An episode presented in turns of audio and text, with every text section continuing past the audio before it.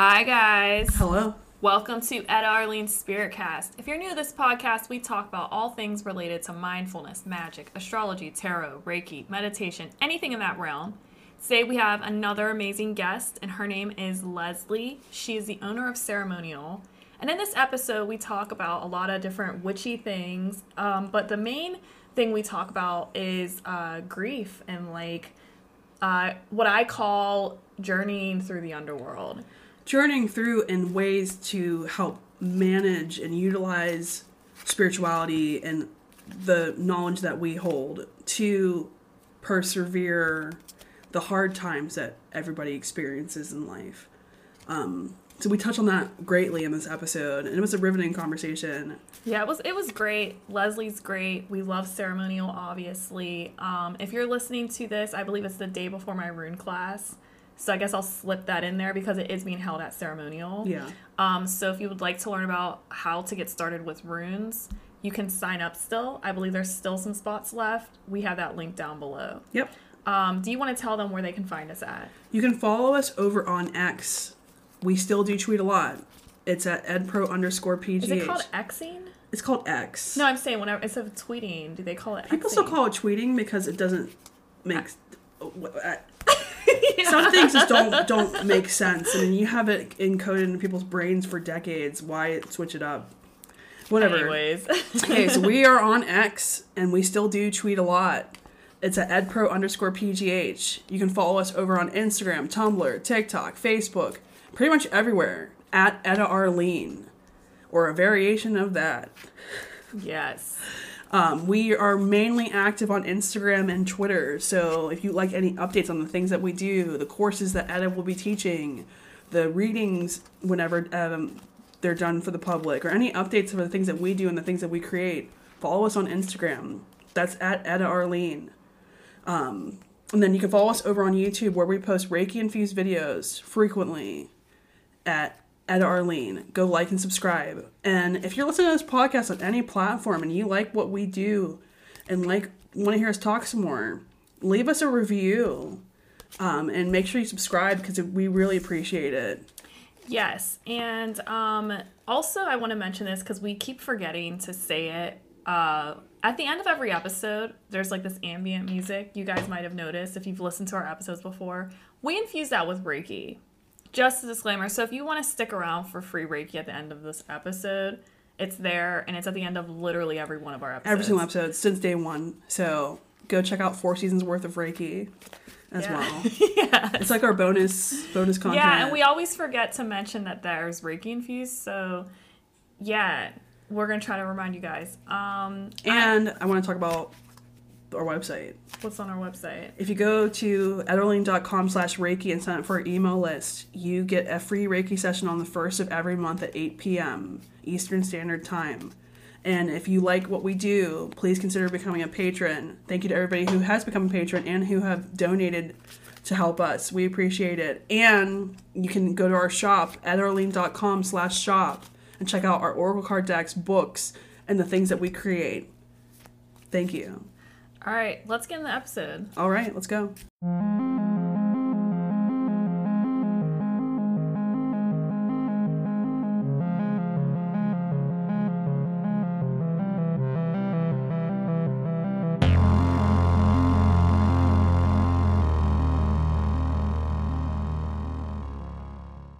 Right, guys, we are back with Leslie McAllister, the owner of Ceremonial, right here in Pittsburgh. Come check it out. We love your store. We love you too. Like, Yeah. We're so grateful to have been able to connect with you.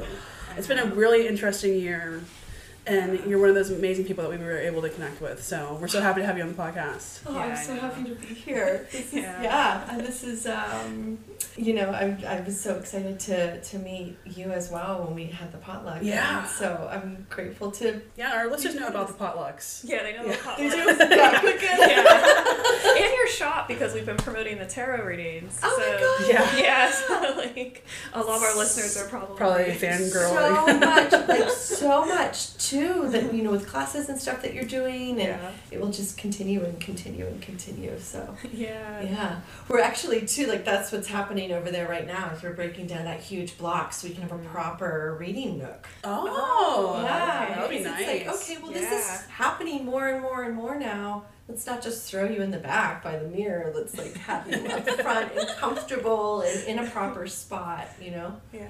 Oh, So- that's cool. Yeah, it's nice. Yeah, that is really Because you have a lot of different guest readers that come through. Mm-hmm. Yeah. And your your event calendar is pretty extensive every month. So everybody check it out. Yeah. Yeah, yeah. Well, Tatiara, Yeah. she um, was a guest on our show, Right. and she reads at your shop. Yeah. So, Yeah. um, yeah, we did talk about your shop a lot. Yeah. Ridiculous amount, yeah. Turns out. Thank you. I think about it. Like, it's so great. So yeah, it's great having you on, so the listeners can like you know hear from the owner. Yeah. Who this person is? Yeah. Right. yeah, that's so funny. Like, um, yeah, life is crazy. Yeah, it is. Um, and so like for this episode, we wanted to chat about a little bit about grief. I know Mm-hmm. we mentioned that, um, but we can start off with something lighthearted if you want. Yeah. If you want to tell our listeners about yourself and your practice. Yeah. and How you got to where you are now. Yeah. Oh my gosh. Like what makes up you? yeah. What makes up me? Oh my god! Oh my god! Oh my god! Um, yeah. Well, okay. So um, I've. Oh boy, where do I even start? You know, um, I you know I think I've always identified as witch. I have always identified as witch, even as a little girl. Um, is where I first, you know, I was actually just talking to my therapist yesterday, and I was like, it's so interesting that I don't remember a lot of actual events in my early childhood years, like the ages between three, four, five, six. You know, I, I hear of all these people that are remembering all these point, you know, like these really clear moments of early childhood. But I remember my dreams from early childhood, which is so interesting. Yeah. I was more connected to my dream world when I was younger than I was to the physical world. So, like, I'll have just little bits of like emotional moments as a child, like when the sun was shining through a room or something like that. But it's the dreams that I remember the most. And I'm sharing this because one of the first indications that I knew that I was a witch was um, this dream that I had when I was like three, four, five years old. It was very, very early on. And there was this witch chasing me around my family home and I kept like I had my cat. Let's see, yeah. So I would have been like four or five years old because we got this cat when I was about that age, and I was running around the house with this with my cat, trying to like protect the both of us from this witch, thinking that, you know, this hag crone, you know, archetypical version of this like Eastern European kind of witch energy.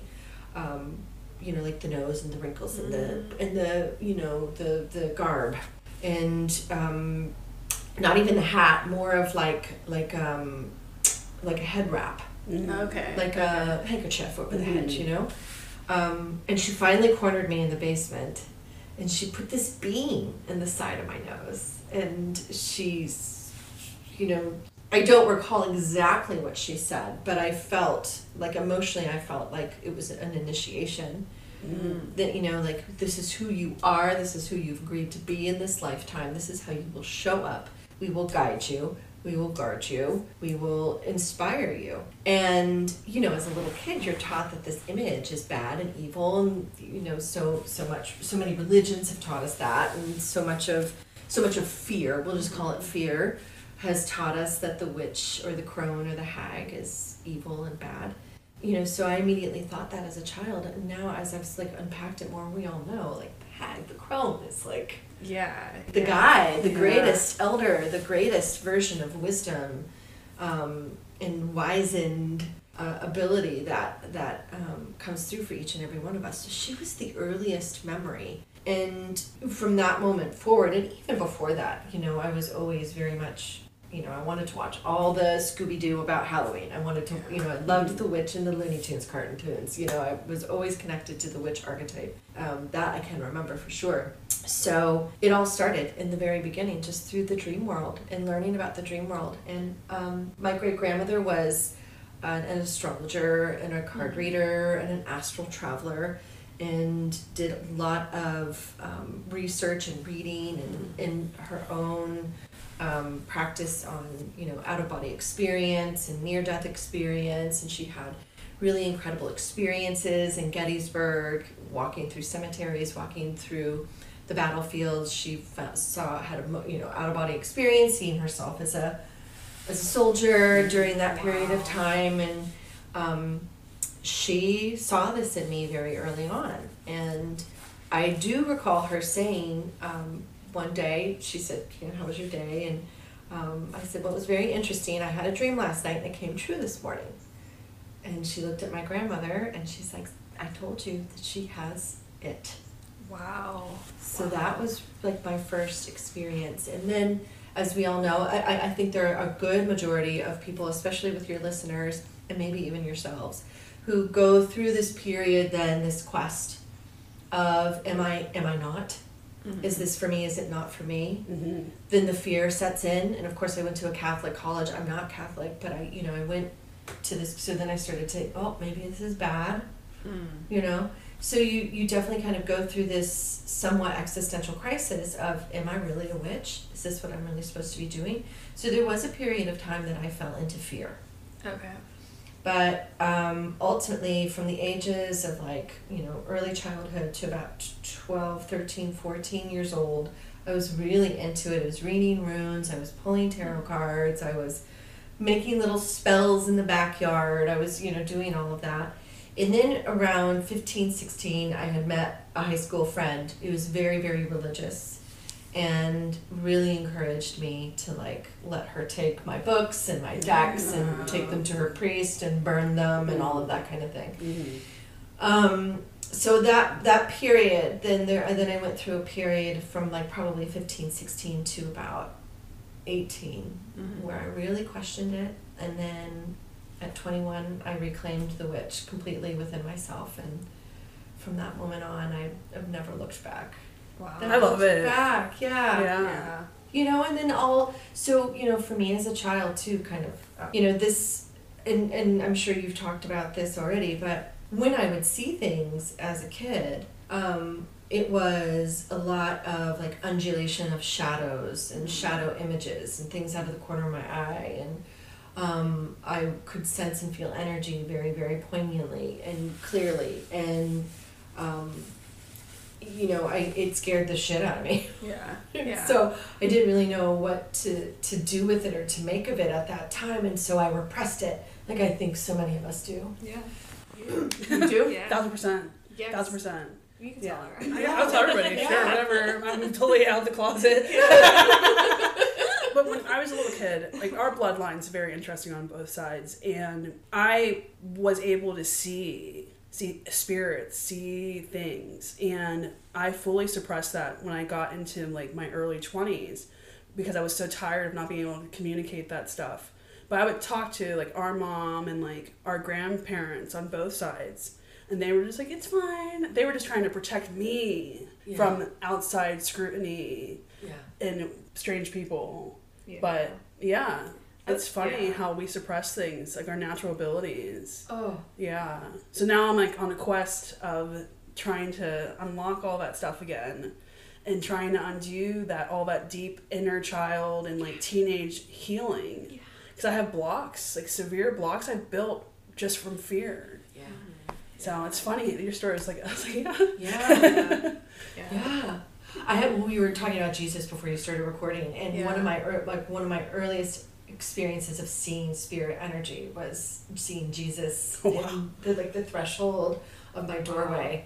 I used to wake up in the middle of the night. I could never like f- sit through the night by myself because I was always being Mm, like visited. Yeah. woken up or having really vivid prophetic dreams or so I was waking up in the middle of the night and I would choose like am I going to my brother's room, my sister's or my parents' Yeah. room to sleep the rest of the night. And I woke up and there he was in the threshold of this doorway and I was ju- and it was again like another so interesting to be like visited by the witch and then to be visited by the other witch. Yeah, yes, I. Yeah, I'm so glad you said that about Jesus too. 'cause Yeah. I like love, like, folk, you know, going into like history and stuff like that. And it's like, no, he was like a magician. He was Yeah. definitely a teacher, and like him, Mary Magdalene is so interesting, and it's it's crazy how it's all been lost. Like, all, and I I always say witches know the figures from the Bible, like the angels and Jesus and all of them, so much better than actual like, you know, Christians or whatever because like you're actually reading the mythology, you're actually reading the history, like how the religion evolves, like going in and doing all the work minus like all of the I don't want to say dogma, but just like you have the this- other stuff. yeah, you have this like freedom to explore the energies without having influence from other people is what I feel like it is. Yeah. But yeah, I just I don't know, I just feel like everybody I know who is into witchcraft really knows the Bible or really Yeah. knows Some like- sort of texture. Yeah, well, or I say texture. Yeah. you know, scripture. Yeah, yeah, yeah. you know, the texture. Oh yeah, the text- yeah. Intricacies of this world. Um, yeah, it's so funny. Yeah. You'd like I would literally because we we shared a room when we were little, and she had the up the top bunk, and well, our house was really really really old, so there's lots of Really activity, haunted, yeah. and. Um, it was just one like Victorian, you know, like the ghost, like oh Victorian, like this is for- Victorian woman used to pace in our room every night at the same exact time.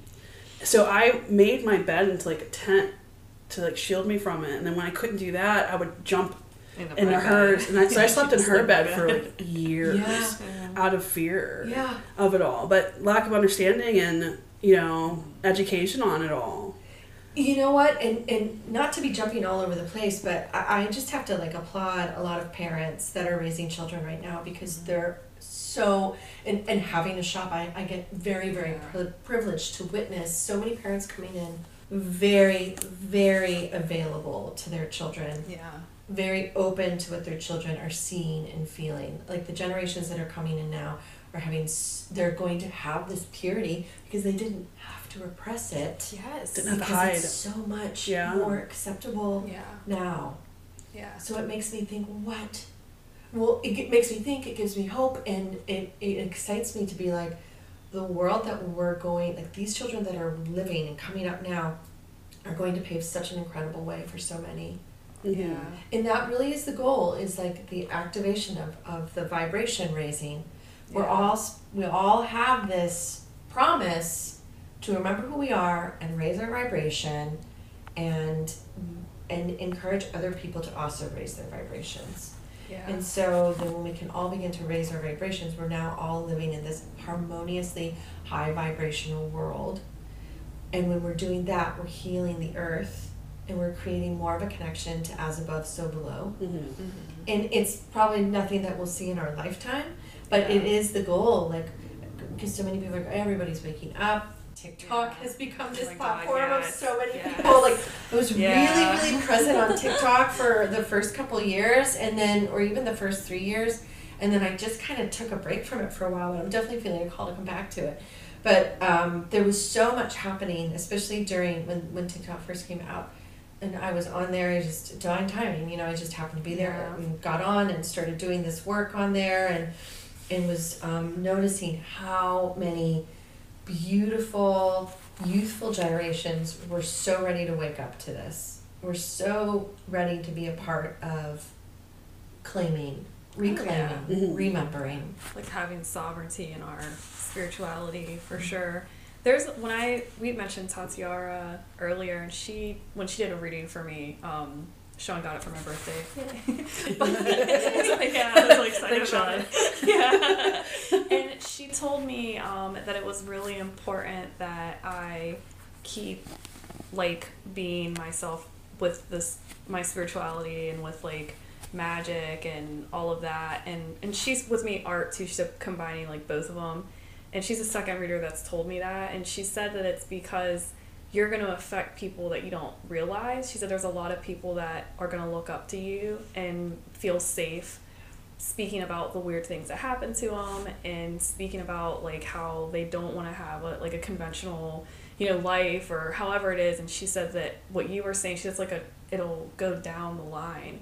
And she said so if i stop being open about who i am then i'm gonna like cut off that for people. And she's like you never know like who's who you're gonna inspire. And she said it's important for like everybody. And it makes me think of um we did a we go to the graveyard we started doing it. Well this year we couldn't because it rained.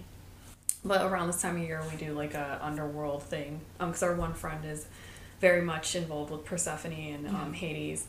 And so we were in the graveyard last year, and these kids happened to bike past us, and they were really curious. And so it, we always talk about it, like, what if we were that point for them, you know, for that? Because we were just definitely like, some lore.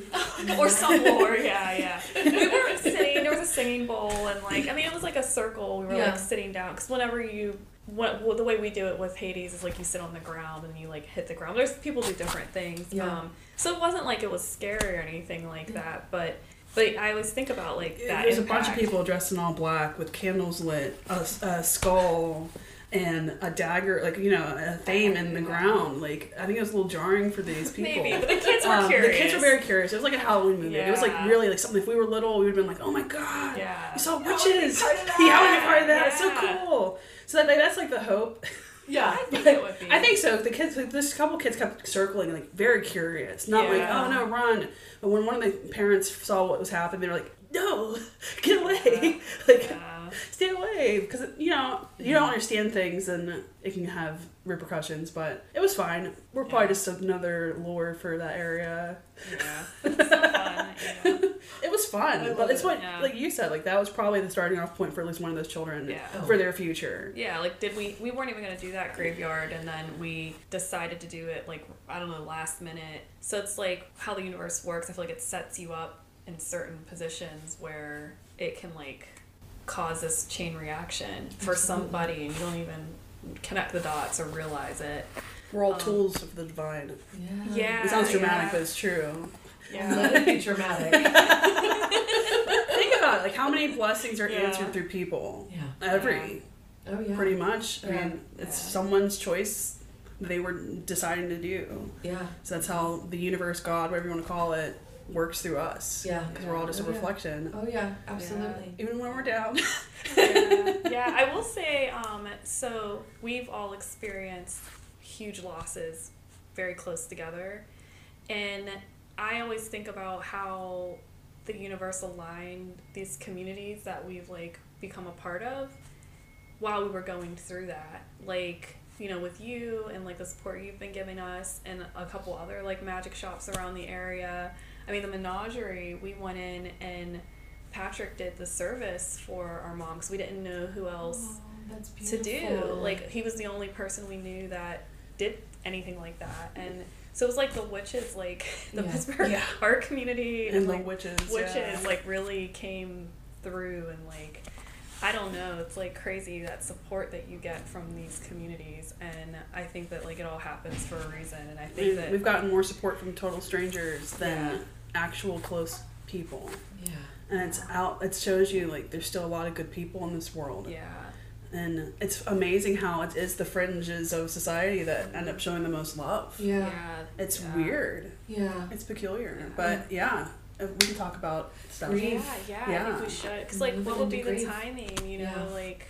I couldn't believe because your ours were a week off. I know. I couldn't believe it Um, either. no. I, I mean, when I had heard the news about Yeah. what the two of you were going through, I just it put a heart, my dagger right through my heart. You know, and it was like, I mean, you were here. What it was like two weeks prior. Yeah, I was trying to were console you. you, and then all of a sudden, Yeah. I mean, it's it's something else, but it's something we all experience, but we don't talk about. Yeah, so. I also think it's a lesson that we all have to be present and appreciate every moment, especially the people that we care about.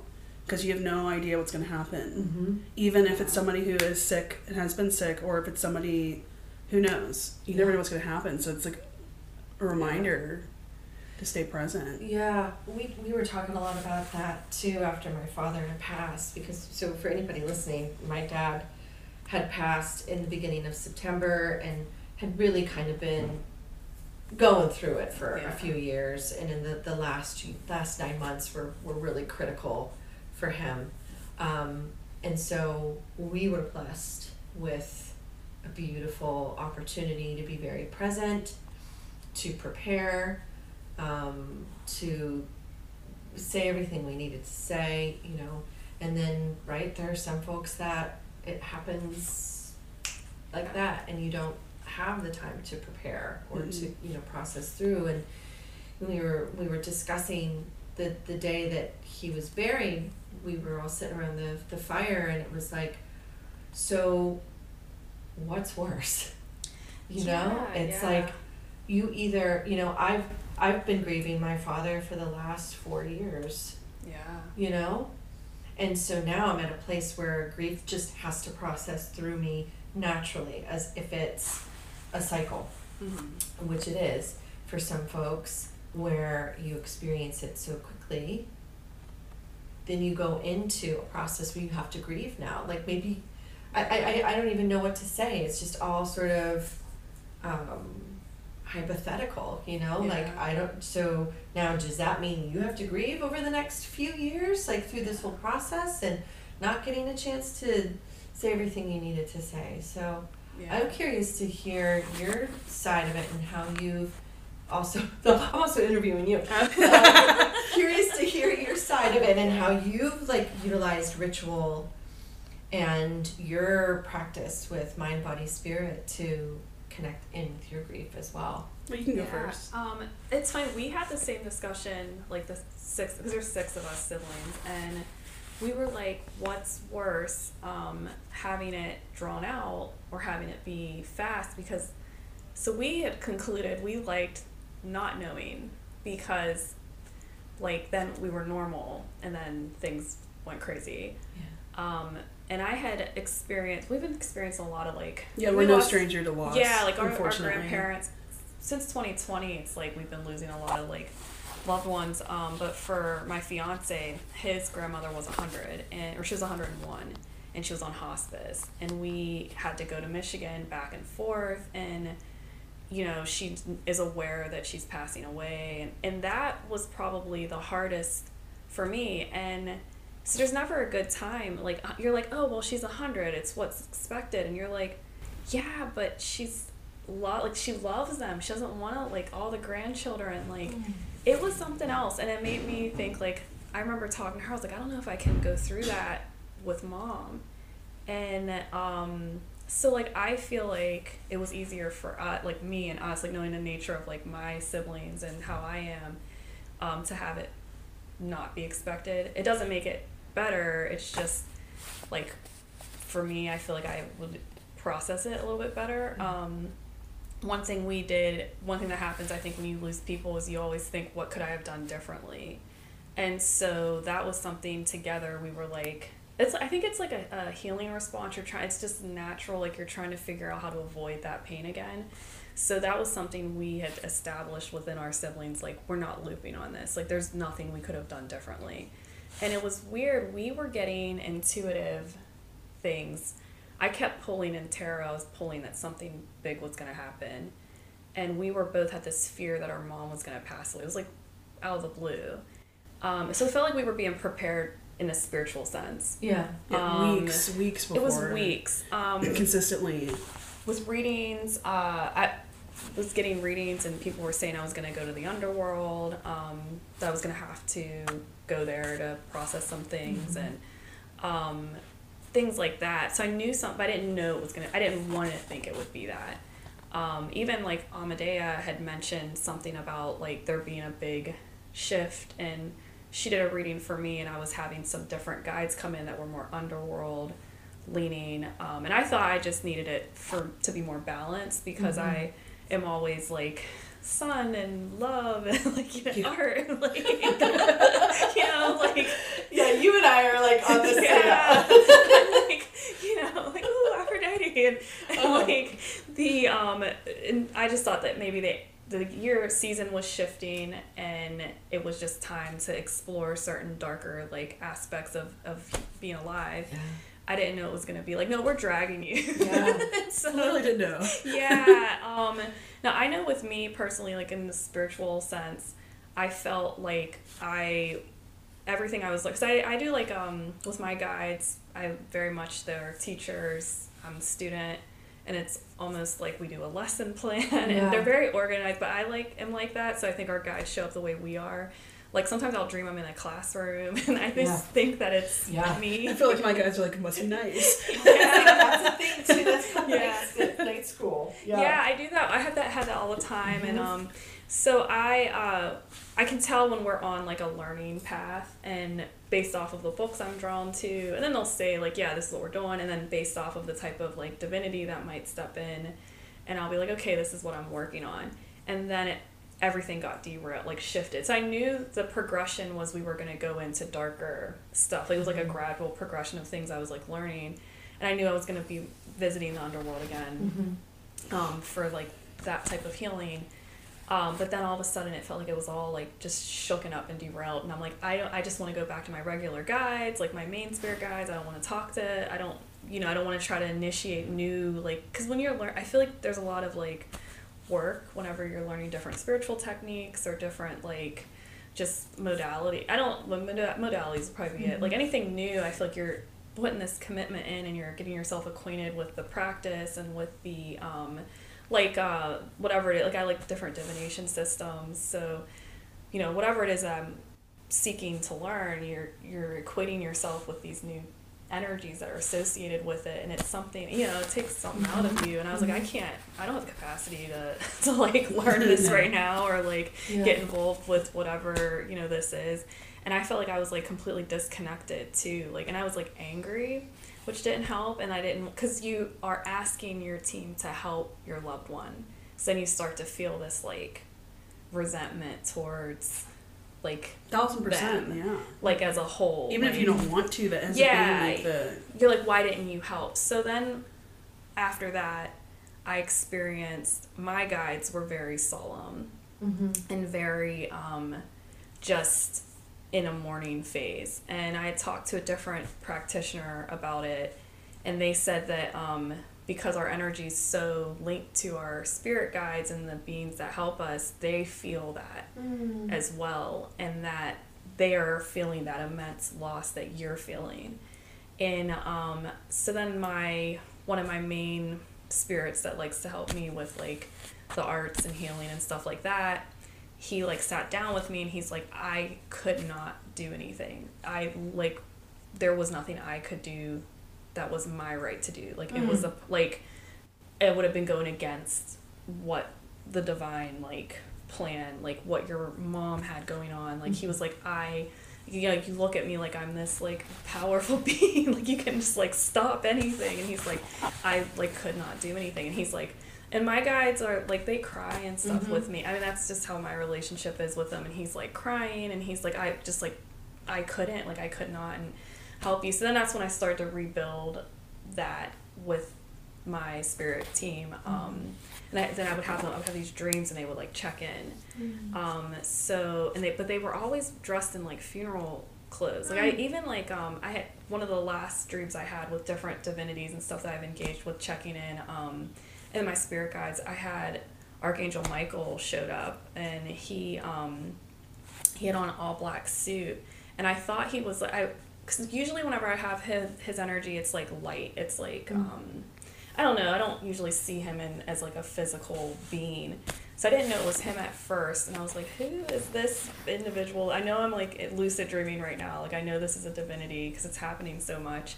I'm like, "Who is that?" And then I looked into his eyes, and then I was like, "It's Michael." And he was like, "I just haven't checked in on you yet." And then that's whenever I was like, "Okay, they care. like I can stop being angry." like, it's like, all right Yeah. sorry guys i didn't mean to be like so crazy like, um, so that's what my path has been is like re-tying those bonds Yeah. with my team and um, but there was a couple weeks where i felt very i feel like i was just talking to my mom. Like i was just Mhm. talking to her the whole time. But that's maybe that's how it was supposed to be Yeah. you know? Yeah, and that's like what's trippy about like all the stuff we're involved in is that you see the signs. And Yes. you see it. Yeah. And you and our like especially our loved ones like they know three three three. Yeah. They yeah. they know exactly how to communicate with you. Yeah. and that was one of the first downloads I got after getting home from the hospital was I'm, yeah I'm sorry it's really sensitive um, but like same thing I was really angry Mm-hmm. and because we were all in the room like our whole family, we're all very spiritual and we all connect with the angels and all that. So we're all praying and hoping that they could do something. And like you know when it's you know every you know when you know, and like we already knew that it was uh, too late. And I got home and I was just like, why? Like I don't understand. And like no one's ready. And that's when we realized like there is never a good age for someone that you care about to leave. Mhm. No. it's never, gonna be easier at 101 or at 26 Yeah. or at 50, however Yeah. old, 60, 62. Yeah. It's never easy. And like I said, like so I was having that moment, like on the knees moment, and that's when I had that download and it was saying how like our deceased loved ones know exactly how to communicate with us Yeah. and to pay attention to the signs and like my mom would say that in her waking life would say like we're always connected we're always with you and so like that's like the only thing that's like beautiful about like the life that we chose is that we can seek out that communication well, we went to a necromancer or a guy that yeah immediately after because like she died at the hospital He like, we helps didn't want people her to be trapped and Yeah. So we went. Um, it's a friend we have, and he. Um, that's one of his spiritual things is that he can speak with the dead, and he helps them. Some people call him death doulas. Um, Yeah. That's like his realm, and he actually lost his wife in between that time period. It was what two weeks. Right? Oh my really it was it was only Every- like yes. uh, maybe There've two or been three so weeks many people. So like, in, in my family too. Like my mom's, it's been crazy. It's this, this was a, a big portal. there that had to have been something and because his was unexpected. And she um, went to the hospital and then it turned out something they thought was minor was it was like oh some back pain. It was something very serious. And then within a week's gone, like span she had passed. And so but like he speaks with the spirits and stuff and so he like he still talks to her and everything. But we went straight to him and we just to make sure that our mom got through got over okay. And and that's what's nice about believing in all of it that you can go in and like communicate with them you know to some degree and um and then we had like a reading and he's like saying how she's gonna help us and you know all of that stuff so um that i thought that helped us a little bit. No, bit. that helped significantly. Yeah. But like as far as like spiritual practice, like I'm just now trying to get back into my routine because I was so shut off and angry about everything because we don't have the understanding. We probably never will, but bad things happen, but there's always a reason for these things. Even things that we don't understand, there's always going to be a mm-hmm. reason for that in our reality eventually. Mm-hmm. So there's a lesson with everything. Even though knowing that truth still doesn't make it easier. Yeah, I always call it like blessing and disguise. Yes. Yeah. You know? So that's Yeah. what so I was trying to get across. Yes. I, I was I had a reading today and I was talking to the client about this, but there was this point in time where I was talking to my guy. I was just like really upset and I was like, you don't understand. It's hard because I don't know. Like all I'm doing is working with what I have in the back because that's all I can like see is the past and I'm like, so of course it's hard to shift my like belief systems and stuff because I that's all I know and and so like, oh, you have to stay present. I'm like, I know, but it's still hard. And then I said, I don't. I just like broke. down. I was like, you know, you guys love me. I'm just gonna say it. I was like, you guys can see everything. You don't operate in time like I do. And I was like, you have the advantage. Yeah. And I'm like, I'm like getting. I'm not angry at him. I'm just like, you don't understand. And then da da da. And then they were like, well, okay, here, why don't you show us? They give me this visual, like, okay, show us. I'm like, okay, imagine this. I'm like, everything's black. All right, so you guys are with me. Everything's black. And he's like, yeah. And I said, you're just like walking. And I'm like, yeah. I'm like, I have no idea where I'm going. And then I feel like something grabbed my hand, and then I felt something like touch my like shoulders. And it was like, that's why you need us. He was like, you hold mm-hmm. my hand because I can see for you. And I was like, okay, you're right. Sorry. Sorry, I had a meltdown. Yeah. and like, they basically were saying, we guide, we can see, we guide you. So you just have to trust. And he literally was like, take my hand and here we go. And then I was like, okay, all right, I feel better now. That's exactly it. Yeah. Yeah. And it, it really is hard to. I, I think that is one of the biggest things about being a spiritual person, especially when very difficult things like this happen, is that you do have to surrender yeah. and that it is, you know, this kind of. Um, I always call them superpowers, you know, the Yeah. superpower of trust, the superpower of, you know, just leaning into again divine timing you know just one foot in front of the other and just you know as much as you can. I think the one th- how i've been dealing with grief is that i just i'm doing what my physical person mm-hmm. needs to do every single day. Sh- wake up begin a ritual every morning that grounds you. Pay your bills Yeah. pay your taxes do what you need to do open the store continue to move forward you know and and it's it's it, it gives it's giving me structure I'm, speaking for myself in this because i'm sure it's not true for everybody but it, it has given me structure to kind of find um, a lean on a routine Mm-hmm. because it is like it is a very deep underworld descent again Yeah. you know and for you and I who love to live in the light and I'm sure Yeah. do too Yeah. like Yeah. you know I mean it's it's very uncomfortable but like all of this is teaching us so there's hmm, how do I want to say it there is it's it's giving us even more depth and I don't mean that we're that we don't have depth but it's it's it's giving us an understanding of the balance of both Mhm. worlds Yeah.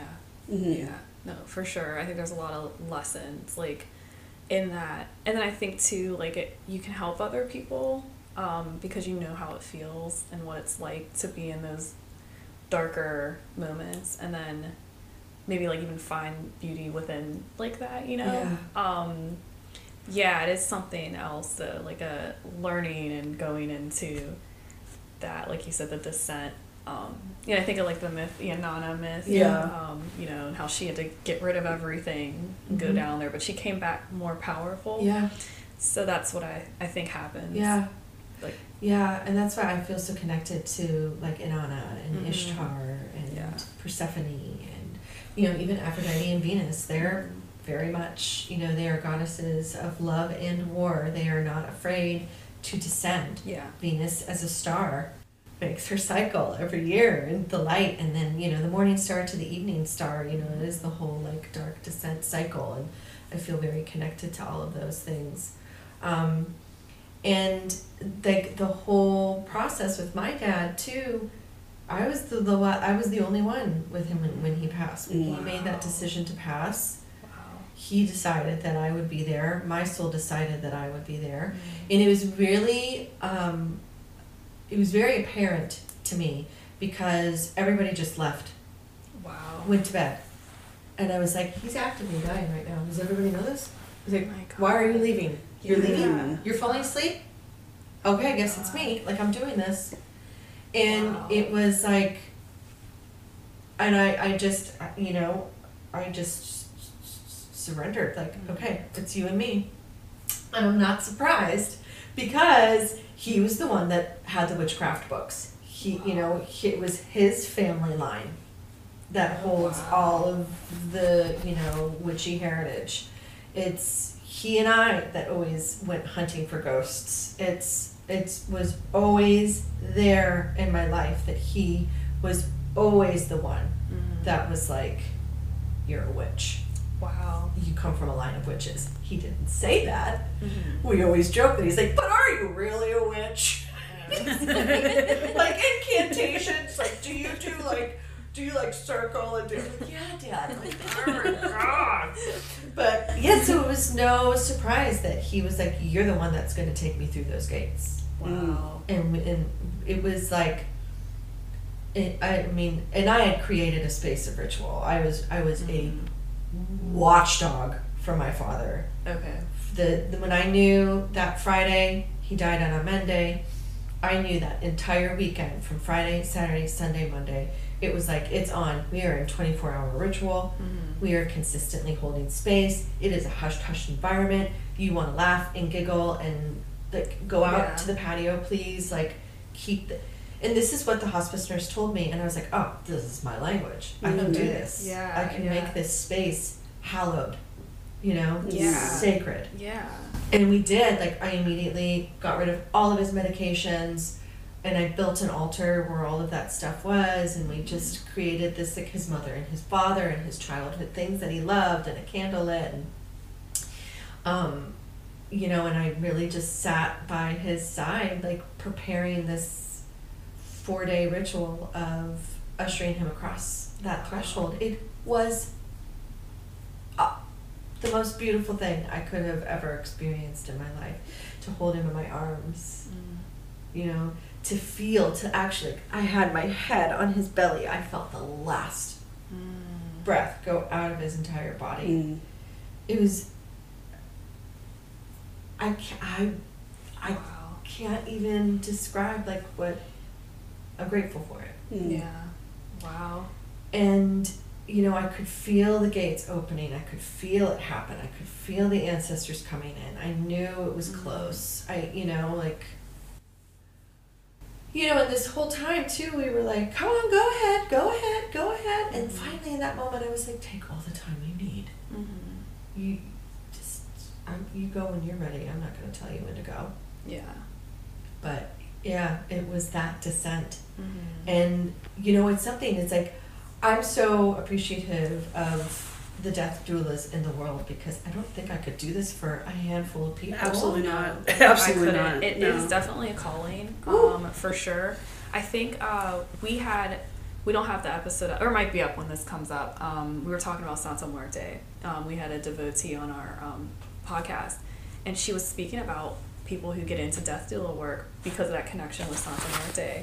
And it's definitely a calling. Um, she was describing it like they like I don't know. It's just they feel pulled to it. Yeah. Um, it was really interesting, but I couldn't. I couldn't do it. It's amazing. I I will say that there is a pull that I feel Okay. towards it, but it's not yet for me. Like it's a crone Mm. Yeah. time thing that I would do. Mhm. Like maybe in my sixties and 70s I Mhm. would Yeah. do it. But it's, I'm not ready yet to do it. But this was definitely like that first moment. I was like, Wow. Wow. I don't know if I could do this for everybody, but I'm also hearing like, Yeah. When you were It's not up describing to it. you. Yeah, when you described it, I was like, wow, it's really beautiful. Yeah, Mhm. but I felt Mhm. like I was like, I wonder if she's gonna do that, and then you, Yeah. I don't yeah, like, had this. yeah, it'll be that interesting to see how it wants to come up Yeah. in my life. Mhm. Like I kind of feel like I'm at the threshold of it now. I was talking with a, a fellow practitioner and friend, and I was sharing this story with her, Uh-huh. and she said, "Listen, death, death doesn't have to be the end of a human life. Could be the end of a job, the end of a relationship, the end of an ego death. Mhm. You know, any Yeah. of that kind of stuff. That you're already doing this work." Her sister is a death doula. Mm. And she's like, You're already doing this work. You're doing this work in the readings and the sessions that you're having with your clients. You're ushering them through these thresholds. You're doing it in the work when you're circling with people. You're walking in that underworld space and you're sharing these messages with them, you know? Mm. And so it does show up. And when she mentioned that, I thought, Oh my gosh, of course, we're already attached to the idea of like, Oh no, I have to be present at end of life. But no, I mean, it's like cycles of life Mm. Wow. where it shows Yeah, up. that's, So, yeah. that's stunning. Yeah. yeah, the description. Yeah, I never thought of it No. that way. Um, wow, this is really interesting. I feel like they'll guide you, like it'll be natural whenever you do get in more heavy into that work. It'll just be something that naturally happens. Yeah. Because it'll be slowly, like It will clearly present itself. yeah, these like slow integrations into it, like your experience with your father and Yeah. that type of thing. Like, and then eventually you'll be ready. Um, it's really interesting. Yeah. It is. Wow. But you know, like we're pupils in all of this, Mhm. and so it's like, oh God, I don't want to do that. I don't really want to do it. Yeah. No, please don't make me do that. Okay, I'll do that. You know, I mean, Yeah. like, oh, Ten- God, ten I years don't from now, we're wanna- gonna have the I don't same wanna see conversation. shadows. I don't want to see the spirits. Like, oh man, like I know, and like the way with you were pressing it. Yeah. Do you remember we were getting up in the middle of the night at a friend's house in LA, and I was peeing, and I was sitting there peeing, and I just out loud I was like, uh, nope. Not no, today. I don't want to see you. Go, go back to wherever you are. I'm just trying to have a pee and get back to Uh, bed. that's- I heard some. There was somebody. Um, I forget who I was talking to, and they said, "Spirits love showing up when I'm in the bathroom." It's so true. We laugh about this all the time. Yeah. Is that like that's where I get the most Activity. information and activity? Well, then I was like, well, yeah, because it's water. Because water is spirit energy. Yeah. It is like all of that. Very true. Yeah, they were like, it happens all the time. That's hilarious. You're like in the shower, you're like, whoa. yeah. Hey, I'm just trying to, you know, wash my bits and pieces here, you Yeah. know, like they're like peeking around. Yeah, like this. Boundaries, matter. boundaries. Like, yeah, right. yeah. You're like this means nothing to me. This is why I have an altar. yeah, exactly. This is the space. I've told you guys it. I've heard some people call their altar a phone booth, which I think is really Oh, cool because yeah. it is. It is like such a receiver. It is a place of Yeah. creating that conversation. Yeah. And, Yeah. And I think like you know that's probably my bad for being like okay wait a second my boundary my boundary needs to be stronger like this is where you Ah. meet me Yeah. Mm. not while I'm on the job. Yeah. You know, like, Just where you guys feel like it's great. Thanks. Like I'm a human. I have to remind you guys it. I'm in Yeah. this physical yeah, form. I'm in a body. I don't know. I've noticed there's places that I end up being like, well, I guess this is gonna be a little sacred space now. Like my where I do my art, it's like slowly ha- becoming this like space that has a little nook where I have like a candle, and then I'm like, oh, now there's like this here. And now there's an incense, and I'm like, oh, you guys think this is sacred now? Okay. I've noticed that too. We were laughing about that in the Moon Studio because Chris had come in and Chris is like, "Do you see what's happening here?" I'm like, "Yeah, an altar is being yeah. built on this counter." yeah. You know, like it's it's so funny. I can even feel like it's the light. There's like light and dark aspects Yeah. on on opposite side of each other that are coming together to make a whole. But it does. It like assembles just itself. decides it. It's weird. I feel like it's my like, or maybe like our higher selves, or like our that part that knows that you're like not consciously aware of, and they just like kind of take the wheel or something. Yeah. Like it just slowly like Like you said, takes your hand and guides you. Here, Yeah. put this here, put this there. We had a, a practitioner come and do a really incredible workshop about opening the gates to be really connected to your ancestors. And this was um, before we officially had the Moon Studio. Um, I've been teaching up here for years, but Okay. I've officially taken it over in the last year. But he talks about, he was talking about how, you know, we're always divinely inspired because of the whisperings of our mm-hmm. guides in our ear. Like everything, you know, from Da Vinci to Einstein to Tesla to like any invention is the whispering of the divine, mm-hmm. which I have always thought is so stunning to me yeah. right? So on a huge scale like that, or on an everyday scale like building an mm-hmm. altar, as you see that, because your art is a form of your magic, and Yeah. You see that come through as you're beginning to build a sacred space around what you're creating. Yeah, it's like, so weird. of course, this makes sense. yeah, you're like obviously. but there it they are, like whispering it into your ear and creating this like yeah, it's, It's- like ah. it's amazing. I I know there's so many people waking up to their their guides and spirit energy and spirit communication and ancestral communication and I just can't I, I don't know if I'll get an opportunity to see the whole world vibrating at, at one point so connected with spirit conversation but I mean when we start to realize that it really is divine oh yeah. inspiration that we're we're experiencing here to create these things. Like the shop, the studio, it was all through intuition. Mm. It was it was like, oh, okay, this has to happen. You Yeah. know, it was just one step. Okay, just build the space. It's Yeah. kind of like the movie Field of Dreams. Uh-huh. build it, Yeah. build it, Mhm. move forward. It'll make sense. You know, Yeah. yeah. trust it. I believe that because like you get excited. I feel like whenever something's divinely guided, you also feel good about it. Like there might be fear, like that excitement fear, versus dread, Yeah. and that's like something I use to navigate. You know, part of it like is this something that's divinely inspired? Like how do I feel about it? Like, oh, I'm feeling really good about it. I feel I don't. I'm not worried about it. I just know like it's okay. Like this is gonna work or this is gonna be. I don't know. It's like hard to describe, but it's like like I said, you don't feel dread. You're not worried. It's just excitement, fear, type Yeah. of thing. I um I've been subscribing to this um, email for the Mhm. last probably ten or fifteen years now, and it's called Thoughts Become Things. Mm. And I'll get a daily email from the universe, Mm-hmm. and it always talks about you know this kind of thing. It's like. Um, it's cute, it's cheeky, it's Mhm. light, you know, it'll be like, hey, you know, we're just, it's like spirit or the universe speaking to you, you know, we're just playing um, baseball here, you know, Mm-hmm. um, I how did it say? You pitch it to me and I'll knock it out of the ballpark. And you have to Ah. like release the hows and the whys and just follow through with like the end result. Mm.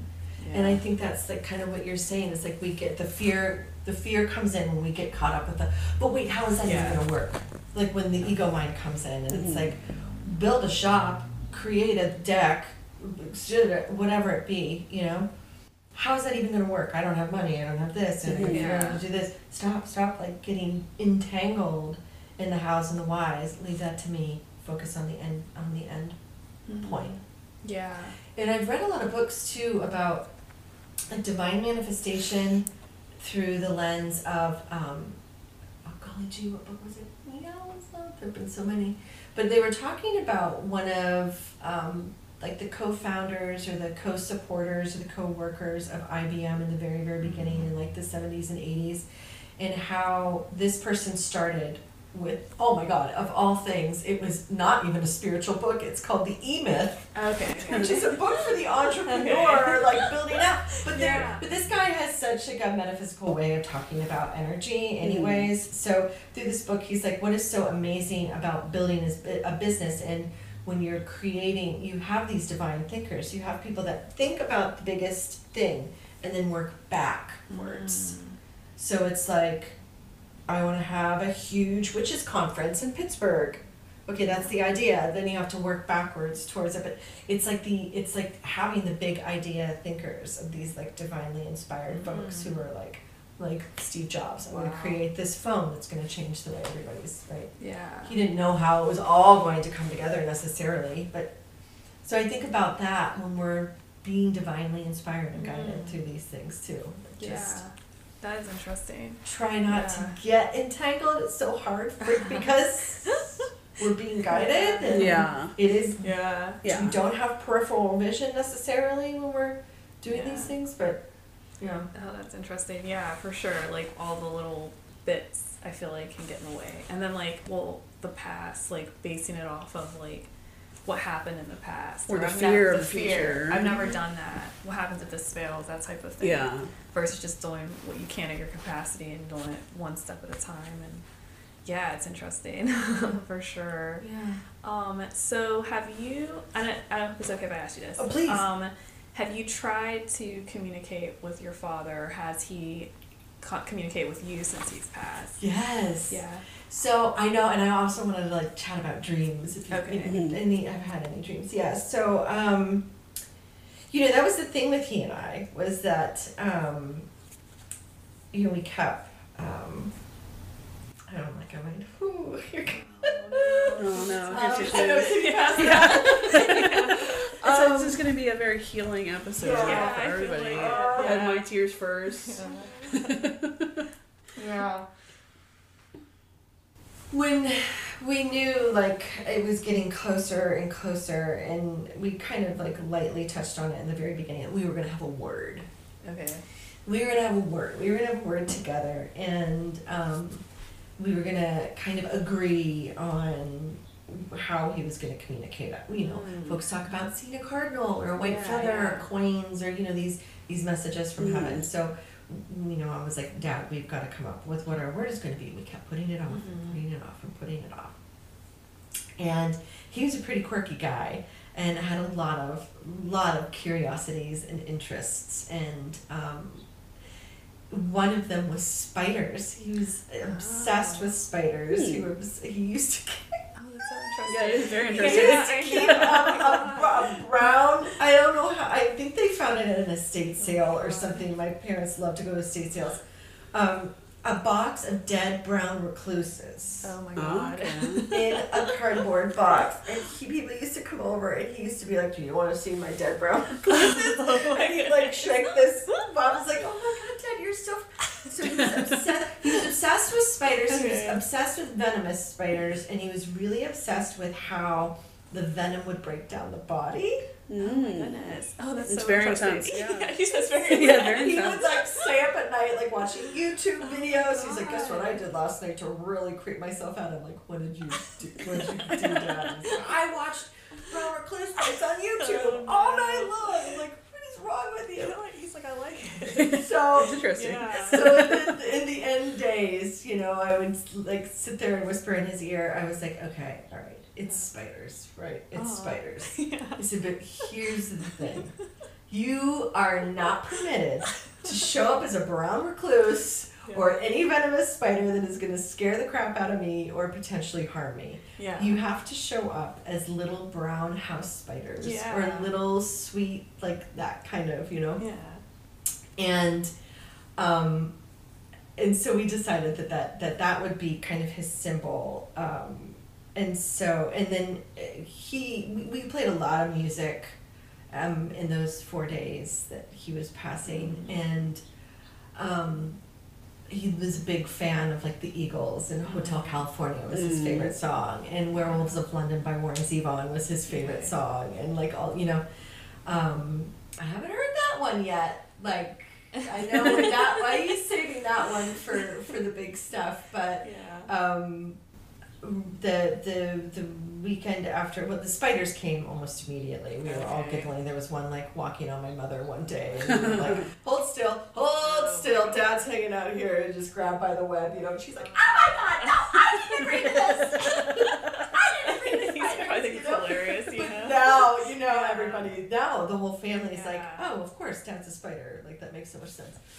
Um but I I hear him in lyrics and and he talks to me through lyrics. And he talks to me through our favorite songs. Like we were both obsessed with the movie Sweet Dreams which was about the life of Patsy Cline. Okay. and so um you know a week or two after he had passed I was at a honky tonk jukebox and she played um she sang Sweet Dreams by Patsy Mm. Cline and then she sang, uh, oh, Jimmy Buffett. He was a huge fan of Jimmy Buffett. And she sang Margaritaville by Jimmy Buffett. And I'm looking at Jim, my partner, and I'm like, are you kid- Are you kidding me? This is so random for this person to choose a Jimmy Buffett song. Patsy Cline, not so much in a honky tonk, but Jimmy Buffett? Yeah, Buffett. Margaritaville at honky tonk? I don't think so. No. God, he just passed away too. He Yeah. did. Yeah. Well, we that he passed like a day before my dad died, and we're like, Dad, Jimmy's getting the stage set up for you. Yeah. So you The better get ready. margarita's You got a front row seat. Yeah. He's gonna sing for you. don't don't fangirl too or Yeah. fangirl too hard. You know? wow. He was like, I'm gonna like go with him. You know, it'll be great. I'm Yeah. waiting for Jimmy to get there. You Yeah. That's funny. It was cute, but the biggest Yeah. sign that came through was ten days after we buried him. We had the fall fest Mhm. at- out in front of the shop, and that very morning I was like, okay, let's work together. I'm just curious. Let's play. Let's just play. yeah. and see how close are you you know are you here are you around are you can you give me a sign today i would love to communicate with you somehow through this you know um, and you know i you know it's it's been a struggle with the business and Mhm. um, I've said to him, you know, I come from a family of entrepreneurs. My dad ran, um, continued to run, was like third generation in his family business, and Mm. I was like, I think I need you to come on as one of my guides and help me get some Oh. things sorted um, for the business. So show up today and let me know it's gonna be okay. You know. Mm. So, you know, going along the day, and then I had this really beautiful woman show up, um, and she has been a really great supporter of the shop, and she had signed her daughter up or granddaughter up for Teen Witch the first year that we did Teen Witch camp, and so they they've been come for classes, and they've just been such beautiful, wonderful people, and I can tell she's very clairvoyant and very sensitive, and she showed up and she's like, "We're here." They, they don't know any of this stuff. I never never really shared any of this stuff with people. And she had on this witch's T-shirt of this, you know, witch flying on her broomstick, sort of like a sunset, and it says, "On a dark desert highway." Um, desert wind in my hair, you know, which is the lyric from Yeah. Hotel Oh God. California, and I absolutely was like, oh, like I just like even think of it now, and I'm like, oh my god. My It's, it's beautiful. That's such a Wow. beautiful I moment. know. And I'm like, sitting what would there be like- Yeah, what would be Again, I'm like, Oh my god. how? I called my sister and I'm like, these two things don't really go together. No, like the Hotel no. California, these lyrics, and a The witch witch, flying out of yeah, You know like what would Yeah. be the odds I'm of like, that? That That's should, that's so wild. That's exactly Yeah. how you communicate. Yeah. Oh my Exactly. It's like Then- just so you know. Yeah, you know what I mean? He's like, I'm here. How much more apparent do you want me to like? Come on, kiddo. You know? Oh my god! And then we ended up having the best day monetarily, like in sales. I always used to say, "Boy, I'll never hit the day I opened up." The first day I ever opened up was such an incredibly bu- abundantly financially abundant day for me, and we we I, I don't know the numbers exactly from the day that I opened, Mhm. but it was within dollars and cents.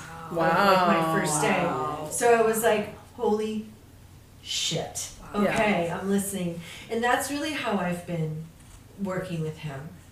And, you know, I go home, I sleep in his bed next to my mother, I sleep on his side of the bed. I sleep with my mom still. Aw, Um, yeah, Yeah, it's so we sweet. do, yeah. Yeah. And um, I lay there and I'm just like, you know, here's my stance, Dad. I'm listening. Mhm. I'm listening. I'm ready. I'm ready to. I'm. I'm creating an invitation to continue to work with you. I'm uh, here. I'm ready. Um, and yeah, we, let's let's do some more fun stuff.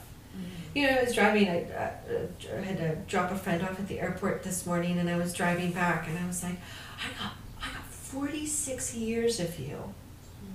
How lucky am I? I got to be with you for forty six years. That's awesome. That's an incredible Mhm. amount of time. Yeah. Mhm. So just, I think I've just really been focusing on gratefulness with, Yeah. with it, Mhm. the time that I had, and and my sister and I were talking about dreams this morning, and I was like, "Have you had dreams?" She goes, "Yeah, I had this dream that we were at so the the home that that my parents now live in. This is kind of cool too. Um, was my dad's childhood home, and they moved back into that house six, seven, eight years ago, maybe something like that. Maybe ten years ago. I don't know, but just sort of recently. And all like my great great grandmother, my great grandmother, and my grandmother all died in that house. Mm. And I have my entire life, because I would spend a lot of time with my grandmother and spend the night with her. She's a huge part of my life. This is my dad's mom. Mhm. Mhm. I could never sleep in that house. There was so much spirit activity in that house from these Mhm. fierce Mhm. energies, these wonderful, fierce, powerful women. Mhm. And and even like uh, just recently, I've been able to sleep a little bit more because I'm like, come on, you guys have got to let me sleep. Like I Mhm. can't come home and be constantly awoken by you. You Yeah, know. Yeah. I've had so many weird dreams there, all of this. I mean, I remember crawling out of my crib as a little girl and crawling into bed with my grandmother because it was so freaked. There's like this portal. There's this like weird threshold in the, the hallway there. It's crazy. But so it was also really important for me to have my dad die in that house because of all of his ancestors that have passed away Yeah. there. Mhm. So yeah, I mean, so so, so she has this dream that he's knocking on the door, and Marnie, my sister Marnie, is like, "Why are you knocking on the door of your house? Like you should just." Are you? Are, so it was. She said it was very brief. It was very quick like that. But he was knocking on the door. She answered the door, and she was like, "Dad." Mm. And I've had a couple dreams. Like I, the one that was most recent and most poignant for me was um, we were in a sailing regatta. We're a boating family. Mhm. My dad had a marina. Our family Mm. had a marina in Erie on, on the bay. Oh, Wow. And he, he dealt in power boats, but we did a lot of sailing. We all Mm. like we had a lot of friends that had sailboats, so we Mhm. were always out. We we had did a big sailing trip when I was young. But I had a dream that I was on a boat and I we were sailing and I looked over and he was on the other boat and he was racing Hmm. and I was like, "Ah, ah," you know, like to Yeah, yeah, dad, like yeah. I'd be trying to reach for him, you know, and he was in a slicker and he was like all pulling in the jib and all this stuff. And, but yeah, so I've you know I have a couple, nothing like really meaningful, just a, a couple like poignant little moments here and there. If you guys, Oh, been yeah. in the dream world, yeah. For sure. She's been active for For everybody. Everybody. Like our friends are having dreams about her. Um, all the siblings. Um, I mean, I've had multiple with her. I've only had um, one that I remember. Mhm. Your dreams are way more vivid than mine are. Like mine are vivid, like occasionally, and they're getting, it's picking up a lot more recently. As I got older, I'm trying to unlock things. Um, But this dream, so she was in my all my all, the whole night. All my dreams were very, very, very vivid, like movie vivid. Like couldn't separate what was reality from what wasn't. And I felt her presence, and I thought I was just going crazy because in my consciousness in those dreams, it was still reality of the current. Like she's dead, she's not here, but I felt her there. And then right at the end of that, uh, eight hour span of time I was sleeping, the last dream right before I woke up, she was in our kitchen. And it was me, my younger sister Sarah, younger sister Amber, and my brother Jake. And she was standing right in front of me. And I realized, I was like, Mom, this is like, really you. You're right here. What? what? So then I instantly hugged her and just started crying in my dream. And I started to, start to try to ask her questions and I shot awake. Yeah. But like she says, she's been visiting all of our close friends, Mm-hmm. our siblings. Like our other brother had a really, really interesting dream. Yeah. Um, but I think she's right now. She's in the mode where she's just checking in Yeah. to make sure she knows that we're like we all know that she's good and she's still around. Yeah. Because that was like, we've had other people pass away and none of those deceased relatives or loved ones have come that quickly. Mm-hmm. Like I was like when our father passed away, like I didn't have dreams about him until years after the mm-hmm. fact, and like I would plead like even like with them, be like, why don't I see you? Like how come I can see you strangers, and so on and so forth. Why why aren't you coming to me? Why can't I see you? Mm-hmm. Now I get angry about that, but so mom was like, yeah, here here I am. Yeah. And that was just confirmation again, like they know how to communicate in ways that we understand. yeah. So if you start paying attention to the lyrics, to the Mhm. angel numbers, to the birds and the, the bees, yeah. and it's all going to connect eventually. One Yeah. one. Yeah. Yeah, she's been very. I feel like she's like we're constantly having people be like, "Oh, your mom." Like we had our our friend. We did this mural project, and we had to cancel it. The initial. So it's like Show. three panels, and we were supposed to have a show. Uh, we originally were gonna do it um, on the day Miss. Uh, ep- sorry, uh, Keanu. Yeah, Keanu Reeves is in the Reeves band. was- yeah, he's in a band, and I don't know if you knew that. I didn't know it until we did this project, and he was playing at Mr. Smalls, and the venue's right across the street from Mr. Smalls, and so it's kind of like they work together. Like there's a show, and people watch the murals getting painted, and so we did it on that day because we wanted to try to get my mom like to meet Keanu. And um, She loved Keanu Reeves. she loved I- Keanu. I have to say something really Yeah. quickly. When you were talking about Archangel Michael coming to you in your dream, I saw Keanu Reeves as John Wick showing up to you as Archangel Michael. And I was going to say something and I didn't. And now that you're saying this, I'm like, the black suit that he had Yeah. on. and that- Keanu Reeves, Yeah. you were such a gem. Yeah, I know. Okay, I okay. that might be why he had that suit That's on. probably why. Honestly, because it was like the you know the John Wick but Yeah. black. That's Yeah. like what it looked like. Yes, so but it's that's so how I funny. saw it. Yeah. Yeah. that's what it looked like. But he like didn't look like Keanu. He had like blue eyes. I don't know. It was that's probably why he did that to be like, look, mom's with me. Yeah. I'm awesome. Out. yeah. So like, but she like like lo- like loved him, and we to the point where we mentioned him at the like funeral. Like it was like a. you know, It was joke. in her Yeah, eulogy. and so um, out of nowhere, we think nothing's happening, and then the guy that runs it with us, he starts sending me all these pictures, and he got the artist to do a mural of our mom. Oh my god. So they did do it that day, and Keanu Reeves got to see our mom because there's a huge yeah, there's face there's of a, her. like an eight by ten foot huge. panel of her face yeah. that will be up until our next show. yeah. So if anybody wants to go to Mr. Smalls and see our mom's face, she's right in the middle. Yeah. Uh, so it was, that was hilarious because like he was blowing her up and blowing me up. I was in blackout modes. I was like, yeah. I'm not dealing with anybody. The best heart. The best heart. He's like the nicest person. We another chance encounter, Yeah. and now we're involved in our project. But um, he just decided to do that. The man doesn't even really know us. Like Well, we're now friends now. Yeah. But like at the time, like we just started working with him, and he decided to was called to do that. Yeah. And the artist that did it, shout out to Camo. He does a lot of like murals and a lot of um, Well, he does memorial memorial murals. pieces. Um, but the thing is, and we found this out the day of. I go up to him. I'm like, "Wow, thank you for doing this." He's like, Can we "Your just did we disclose that? Uh, yeah, he's gonna be on the Okay. podcast talking about it. Uh, yeah, he, I, he's gonna be a guest. Okay, go ahead. Um, so, but he said he goes, yeah, your mom's really cool, and I'm like, what? And I wasn't prepared for like a magical, like metaphysical, like I'm not in a spiritual space, like I, and I'm like, what? You knew her? And he was like, oh yeah, she was talking to me while I was doing this. And I'm like, what? And then he's like, oh, I channel. And I'm like, what? And then he's like, Totally unassuming. yeah, he, I would never guess in the world. He's like full A art- superstar. superstar like energy like you know and he like um he's like I ha- you know usually I do these memorial pieces and then the spirits come and they hang out with me while I do it. And he was like so your mom was helping me do um you know kind of saying what she wanted. And I said it's funny I was like uh, he has like purple on it. And I was like you know it's cool you incorporated that because she loves Prince and he was like, you know, I was looking at it and I thought she's giving me direction. I was like, this is starting to look like Purple Rain. And I was like, this totally makes sense. Like, I'm oh connecting the dots now. And then I guess he like was really stressed out at one point, and then like my mom's kind of, and I'm like, my mom was like there, like it's okay to just ignore those people, like you know. And he had this whole moment, and and I wasn't shocked that he said sixty percent of the time the spirits will show up while he's like painting them, and sometimes they don't, they just don't or they can't or whatever. Yeah. But he said my, our mom was one of them that showed up and she just was hanging out with him while he did this big painting of of Yeah. herself and Keanu Reeves. laid in my bed there. crying and just do this beautiful piece. She's having a ball with all the graffiti Yeah. artists. just hanging out.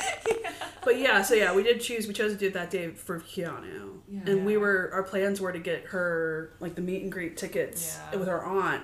She'd be able to meet him, and then hopefully he would have came over and like got a picture with the mural. But it was supposed to be totally different. Yeah. It wasn't, it wasn't it was be not. her. It was totally left field. It was not supposed to be Yeah. her face. But that's how the universe wanted it. Yeah. So yeah, eight by ten, right across the street from Mr. Smalls. If you'd like to see your mom's face, it's Joyce another beautiful Davis. art. Love Go check to it see out. your mom's face. Yeah. It's gonna be up until our next show in like March. Oh, The, okay. uh, next sol the it's on the solstice. We're doing them on the solstice. So, okay.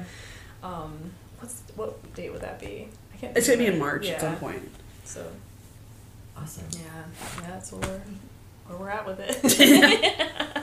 so it's crazy. And then now that guy wants to be on the podcast, so who would have thought like this whole chain reaction would like yeah, it's like weird how that works I out. love. I yeah. I know, but is it though? Uh-huh. Yeah. Exactly. Exactly. Is it yeah. that? No. No, that's how the natural state is. And we're just convinced it's, you know. Yeah, it's interesting. But um, I haven't tried to like do tarot or anything like that with her since we did the initial with that guy that does it. Um, but I do talk to her a lot, and sometimes I feel like she's like responding. And then, so you go through that phase. You're like, am I just hearing like what I want to hear because I know her so well, or is it really her? And then Mhm. it's like, does it matter? You know. Yeah. So Yeah, I had that reflection too, but Yeah. when I kept like the synch- amount of synchronicities, I, like when I was having that internal conversation with her and with like God or whatever, that's I was getting nothing but answers, and as soon as I would ask questions, I was getting nothing but answers, and I was like, "This is crazy." Yeah. Like even though we've been involved in this stuff for a really long Yeah. time, it still like was jarring to see the amount of synchronicities, and that's when I had that come in, and I was like, "This is okay." Well, thanks, mom. Yeah. Like, but now I'm, I'm gonna have to ask her for more help with things. yeah. I never think like usually um, I'm, you know, we have our teams and I go straight to Archangel Michael. Help! you just go straight to the big ones. Gotta go to the big guns. Help me! Your regular guys are like, okay. I am in this human. yeah, what am I trying to? yeah, just completely bypass me. I'm like, yep. I, I do. I'll tell you. I do like the rapid fire, like just petitions to the universe and whoever's willing to listen, and I get we get answers and Yeah. weird stuff happens. I, but I just, now I'm like I'm in this 3D form. I'm in this physical form. Like please make my experience a little bit chiller.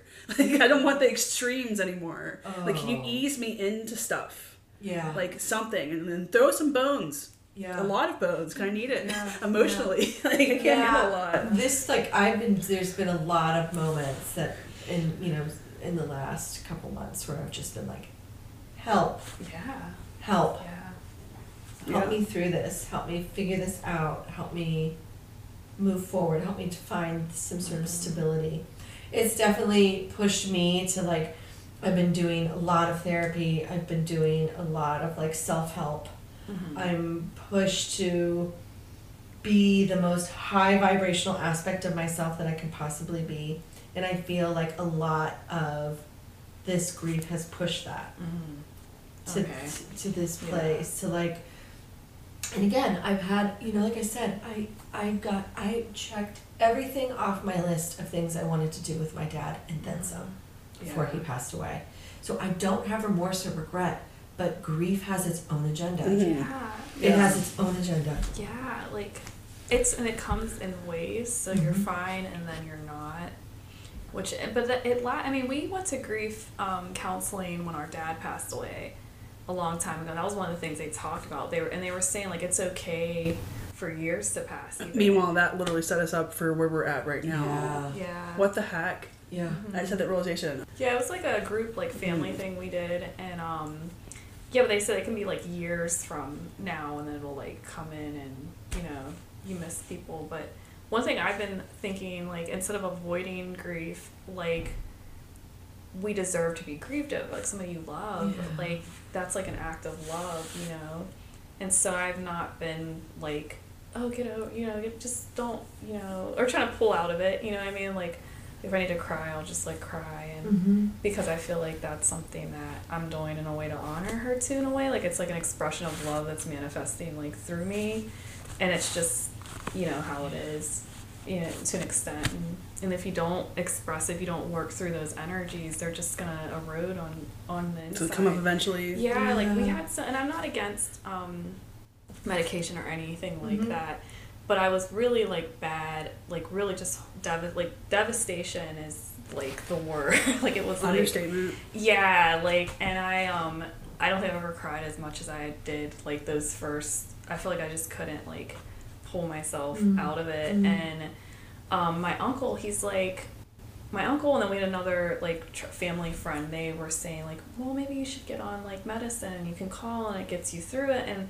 it makes you feel like you're to be okay and then i'm like that's fine like i don't i know it helps a lot of people and everyone moves differently but i was like i want to feel it and Yeah. work through it yeah um, because if I don't, it'll for me it'll be like it'll come up later and just Yeah. get me. And um, so that's what I'm trying to allow space for. Like contrary to what a lot of people are like, oh, we need heal. Like when we use heal, it it's using it in place of actually healing. I feel like sometimes people say heal and it's code word for get over it or something. It's Yeah. a band-aid over it. Yeah, like put it away. Don't just ignore it. Versus like, no, I want to like go in and like have that process and see what you know actually like heal in some way in some form and I don't know. Yeah, I agree with you, and I, I think like coming to this as clearly and as quote unquote soberly as you can is really important because I was I, I also had a few people reach out that were like, hey, grief breeds grief, Mm-hmm. so this could just be the beginning of a cycle of major grief for you in your life. Mm-hmm. And so I feel like I've embraced that. I've been looking at all the areas of my life that I've repressed grief Mm-hmm. and I've asked it to come forward, yeah. to be present with it. Let me feel it. You know, let me process through it so I can be completely what's the correct word? I suppose completely present with it mm-hmm. because yeah i mean i agree with you healing yeah I, you know yes of course we're healing Yeah. and stuff like that but it does kind of become this like pseudonym for a band-aid or get over it Yeah. but i want to be raw in it Yeah. to to you know and, and I, I I kind of said the other day in the shower i'm like listen one and done i can't like i'm gonna do this i'm gonna feel it i'm gonna feel it all i'm not gonna have this sneak up on me Yeah. Yeah. again in the No. next six to 12 Yeah. months Yeah. like just give it to me i'm ready to process through Yeah.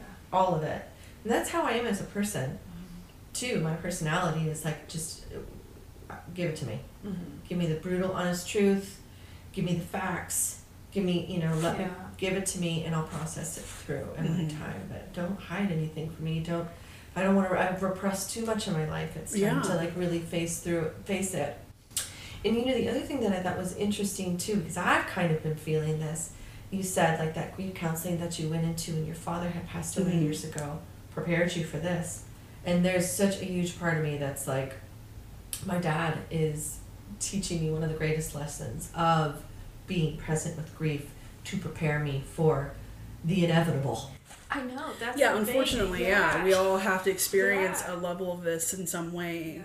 Every single person on this earth. So it's we have to learn how to to, to deal and process it and, and honor it. Yes, yes. and honor it in the way that you did your father. Like that's so Yeah. beautiful. Mhm. Like that was a lucky gift, a beautiful Yeah. gift. Yeah. But there is no way to make things easier. You just have to Mhm. be present and process it all, feel it all, because then it will sneak up 10 Yeah. years later. Like that's what happened with some of the other deaths that we've experienced. Like I banded it over it and that all crept in and had to be faced.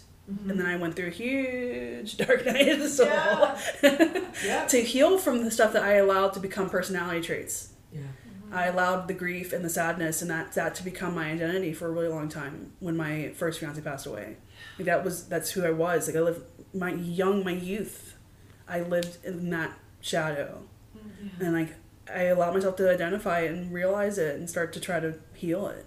Mm-hmm. Heal it. Yeah. Figure it out. Yeah. Yeah. Yeah, work Sit with it. Yeah, sit with it and get have it serve its purpose and to release it Mm-hmm. so that I can get back to who am I? Who instead of having all these things form me, become me. Yeah. So that's where I'm at now. Oh, we talked even before the deaths. Yeah. We talked about how I was Yeah, going through that, I and then remember I just predicted it all. Yeah. Yeah, it's like preparing. Yeah. One thing I noticed, and I don't know if you guys noticed it, um, I felt I feel like you know everything's interconnected. So like our sadness or how we feel can affect our physical body. Mm-hmm. And I went. I'm probably still experiencing like stuff. Like I'm trying to take like vitamins and everything. um, Me to be honest. But I, from September 19th until like now, I've been getting sick constantly. Um, I had two upper, I had COVID and I had an uh, upper respiratory thing, like to the point where I, the funeral I had was sick. Yeah, we and all then, were. um, yeah, the heart, you brought that Lungs. up. Yeah. Lungs are grief. Yeah. Yeah. And um, yeah, I would, and I, everybody taught my doctor said that you have to be careful because of that, and it's almost like you're being forced to sit down, like your body is making you sit down and process how you're feeling. It's like pulling you into that Yeah. because I was in bed. I was well, there were two weeks where I was just in bed. Yeah, this Oh, was like, solidly. Yeah. Um, Even like up leading up to the funeral, like we all got sick and we were all forced to stay in and just be there instead of trying to run, run, run, do this, do that, and was forced us all to slow down. But you brought up the other day about the heart center as well, because like I, ever since this has all happened, like I felt extremely disconnected. My own doing and so on and so forth. Like I'm just getting back to it now, but like she was saying, you told me yesterday, she's like your heart center affects your connection yeah. with the divinities and Mhm. with processing that energy. So my heart's been so closed off. Yeah. My heart center's been so closed off. So it's connected to our astral body. Yeah. the heart Mhm. chakra. So like in the astral body, or like when you go through the auric layers, that's the layer that is kind of like the bridge. So Mhm. whenever you start to have heart stuff, it can like affect that. Um, but yeah. But then it's like maybe that is on purpose because you shouldn't be doing heavy spiritual work. Absolutely not. be No. laying in Yeah. bed and crying and Yeah. letting your you know your team coddle you or Yeah. you Yeah. know your ancestors and stuff just kind of lay with you but i mean for me because i'm always trying to like do stuff like i feel like i have to constantly be like working on something or doing something and then i have we have like these projects hmm happening because I, I have like a solo exhibition in december and then so then i'm like i don't even know what to work on you know like i was so discombobulated and the universe is like you're not working on anything Yeah. lay down You're Yeah. sick. You can't see anybody. You can't do any events. Yeah. You gotta stay home. um, and that was You were in denial. I, I was in denial for a minute. Uh, the one last time I was sick, I was on the phone with her, and she's talking about there's like Halloween parties and everything. I'm like, yeah, I'll be fine in a couple days. And she's like, are you sure you don't sound too good? And then she came over and she has like a mask on. I'm like, I don't have COVID. I don't know what you're talking about. And I'm like, Yeah, I had on like the most intense mask because I don't want to get COVID. No one wants to get COVID. But like Yeah. she was exhibiting all the signs, and I was like, yeah. I had the like chills and stuff, and then she, and then like and then I, that Friday I went to the hospital and they were like it's COVID. And I said oh no. oh yeah, they said that like I had a week because there was a week where I was in denial. So then they they were like, "Well, you only have a week left if it makes you feel better." So I had like Even that, another one of our friends' fathers passed away. yeah within that time That span. it was like two weeks after Yeah. our mom. It's like yeah, I, I was supposed to go to the wake and I couldn't. And she Thank God you did it. Yeah, yeah, I'm glad I didn't because I was Nope. still in denial at that point, and I would have definitely been patient zero for that family. So I'm glad I didn't go anywhere, but I was too sick to even leave the house. Yeah. So um, I'm glad I, I guess like, I had to be sick because like that because I would have been all over the place just Yeah. fighting You would have been, So. yeah, you would have been uh, infecting everybody. But- yeah, yeah, but yeah. yeah. Yeah, I can't believe how many people have It's passed. in this shocking. like the, the, the man, like one of my parents' very good friends, an incredible soul, who did the eulogy Mm. for my father, passed away. Wow. Like Oh my god. it was like he was diagnosed. Wow. They said a week to six weeks, and he died the next day. Oh my god. It's just like what? Like what's going on? It makes you wonder like what. What's happening? Yeah. And, like, What's realms happening? It, are- and it was, and it was another like another uh, husband of my parents' friends that it's just been one person after the next. Yeah, it's like crazy. It's like everybody we know. There's like Every uh, literally Yeah, almost everybody we know has had some on. sort of There's- chaos or tragedy. yeah, Yeah. Like sh- shocking chaos. Yeah. Like left field chaos. Yeah. like And everything's fine, and then I wonder what the transits were. Well, I I forgot what's going on with the astrology. direct. I Uh-huh. told her, so I was like, because the, the astrology was kind of crazy in, in that time period too. Oh yeah, it was. Um, and I was like, I just need something to go direct. I just need something. I was like, I'm gonna look online, da da da. I'm gonna figure out what's going on. And she's like, okay, whatever. She was being dramatic. um, I think it was like two days ago. I like put in the group chat, and I'm like, Saturn's direct, guys. I was like, roads are opening, and then everybody was like, oh, thank God. Yeah, Like, woo. yeah. So we have, uh, I think Jupiter. Is it Jupiter? There's one. There's one still in retrograde right now, but I can't remember which planet. Yeah, whatever. It's fine. It might. I don't think it's Jupiter. I forget which one it is. Um, I don't until know. I'm Jan- not and then in. January, Yeah. I forget which planet it is, but it goes direct. So hopefully, like that'll help. But even this, like as we begin on this conversation, it's like a big deal. Yeah. Like I have faith that things are gonna change quickly. Yeah. I Like even though there's a lot of bad things happening, there's still gonna be good happening, and all these departed souls are making way for other. Yes. yeah. So it all has to have a reason. Absolutely. But even though like we're able to talk about this stuff freely without fear. Yeah, that is one thing that I've really held very close to my heart is hope, yeah. hope and optimism, Yeah. and I mean, and I've I've had some pretty down days, Mhm. and you know, a lot of struggle and frustration Yeah. and stuff. But I always just okay, but I'm hopeful. But I'm hopeful. Yeah. I'm hopeful. Yeah, and that's like like uh, and things. My like one guy was like, so you're like stressing and everything, and then they're like everything's worked out, right? And I'm looking around like he's like you got a bed, you you're doing your art, like. So he's like, I'm, I'm not understanding what the problem is right now. and then I was like, okay. We need more. Ouch! Okay. yeah, yeah, that's what I want. We need I call he's like the ah. manager, kind of like. I call him like the manager of the spirit team. So I'm saying like if you're spirit I mean, team, they are soothsayers, you know. Yeah. We're just gonna give it to you straight. Yeah. this one. He's nice though. He's like the happy, like he's like happy, but also very like honest. Yeah. Like I don't understand the problem. like smiling, like while I say it, and I'm like, okay, all right, calm down, I get it, get it. But we did have an interesting. Me and my brother. Um, sometimes me and the siblings, we have spirits interconnected. interconnected, interconnected dreams. Ooh, um, yeah. like I'll have like she was saying like when we we dreamed about my mom, we all kind of had it in that same period. Or like she said it, and I was like, well, I'm gonna get one. We've had dreams of different spirits together, and there's this new one that showed up after my mom passed away. And I was telling um, my brother's girlfriend about it, where she was like really beautiful. She had like really long hair, and she kind of like had this like water like floaty energy. And I was in a um the in between, like I was waking up, and she's like in front of me, and I remember feeling like the most love and comfort, and just she was like amazing. I'm like, oh my goodness. And then I was like, um, I I asked her if she was. I asked her a question, and she was just really nice, and she was like, no, like that's just how she talked, very like, no, not it, like just no, darling, like, but like awesome. And so I'm telling her about it, and she's like, oh my god, I saw that spirit with Jake, and he and I'm she's describing her exactly how I saw her, and now we're thinking she's an ancestral spirit, and that she's shown up because we're all like grieving so much. We're all suffering.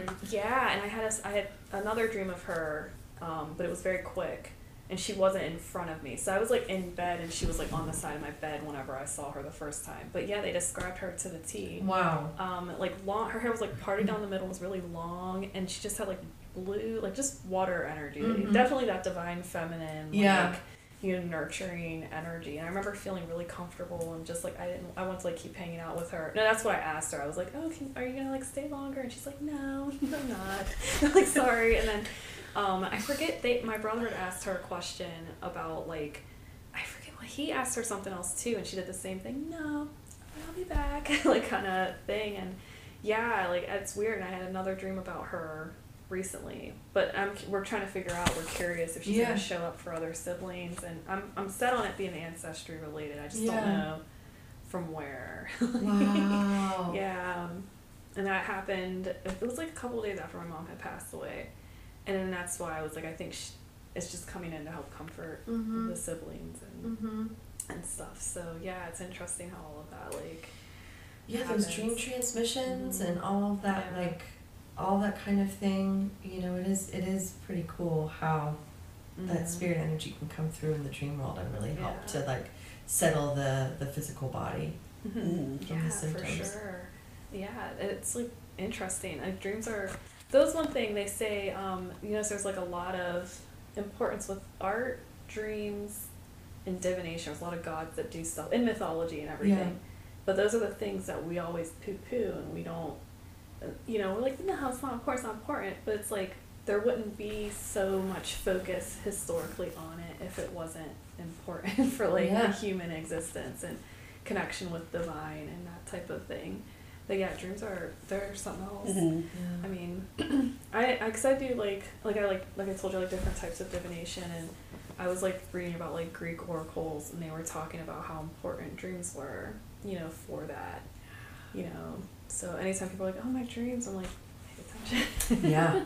Everything has a Yeah. purpose. Yeah, yeah, our little sister said casually too as I was driving um, to the art studio last night, and she's like talking to me, and she's like, "Oh, I don't know if this happened in a dream or if it was for real. Like her dreams are so real that she forgets if it's a dream or not, like Yeah. certain things." And I was, she's young, much younger than us, so I'm like waiting to see how that develops with Yeah. her. See? You know. There it So- is. Yep.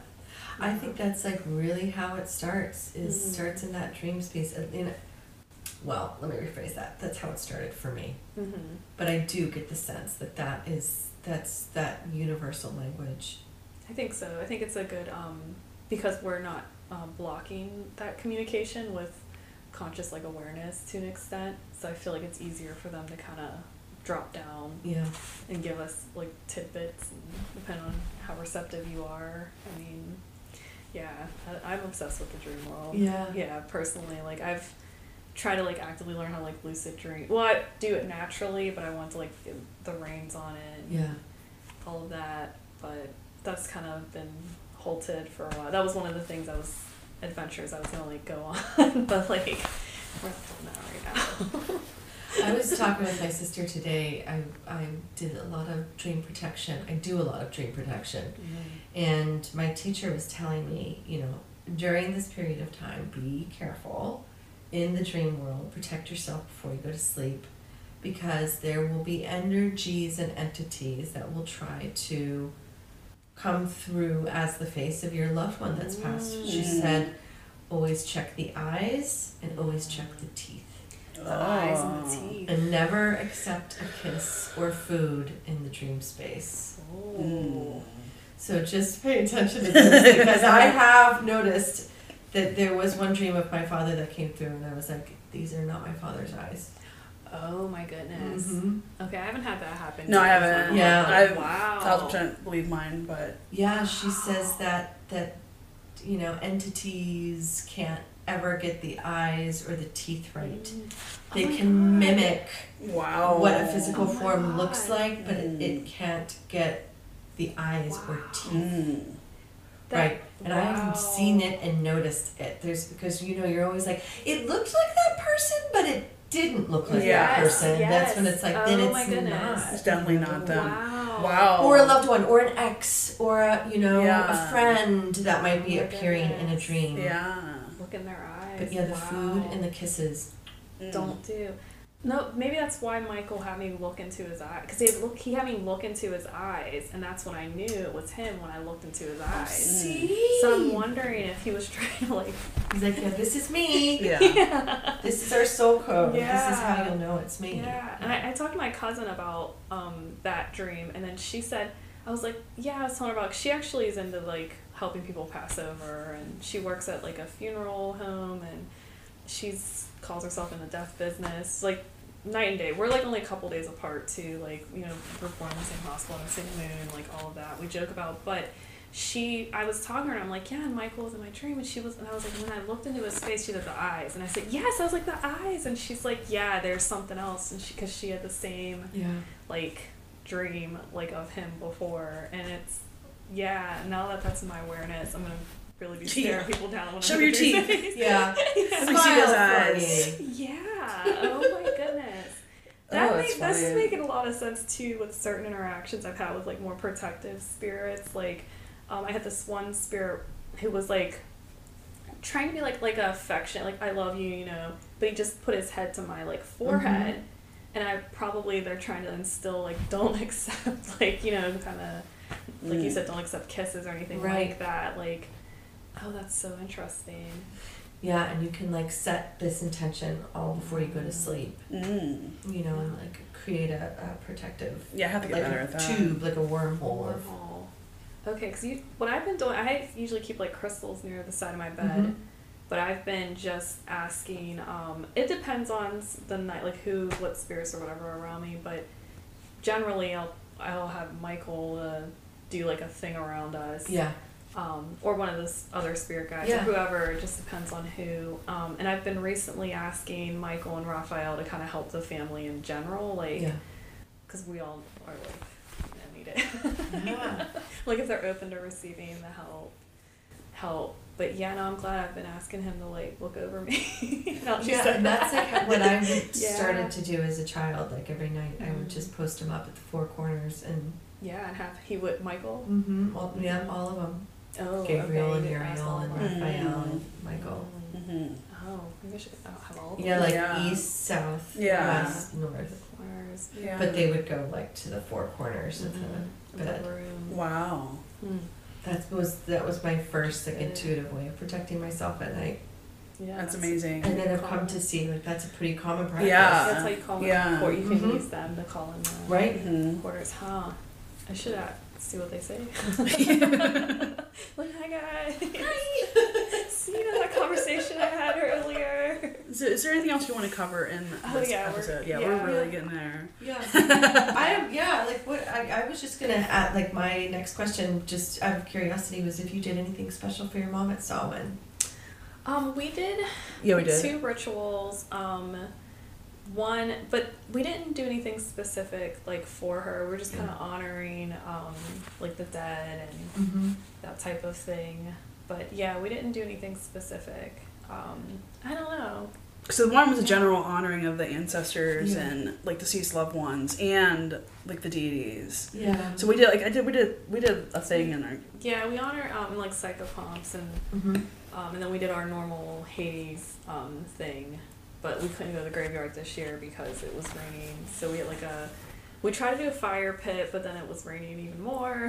So we ended up just like hanging out inside and did Yeah. it inside, and then um, I got pizza after. Nice. Yeah, but I didn't do anything because I so ancestry work isn't something that I've done because of like deal like it's hard for me from losing people Yeah. and so that was something I always like even like spirit communication like I always like pushed away like ancestry stuff and like if they came in I would be like okay it's fine but I never was like actively sought it until more recent years I feel like like more recent like past weeks like you know now I'm Yeah. getting more comfortable with it because I lost my mom and I want Right. to talk to her so then it's like now I'm starting and And I've done readings for people where their ancestors come up, and I've told them like, well, I usually don't, but this they're here and stuff like that. Usually, I've like, I'm very much like spirit guides, and I Yeah. think it's been a way to avoid working through like The discomfort. yeah the discomfort Yeah. and working through like that stuff but i think it's coming up now because i'm having like down the line ancestors kind of show up Mm-hmm. more and more like hey like you know we're here Yeah. and like that spirit that i was just speaking about like that's connected somehow or Right. um, so I think that's something that I'll be pro- most likely exploring.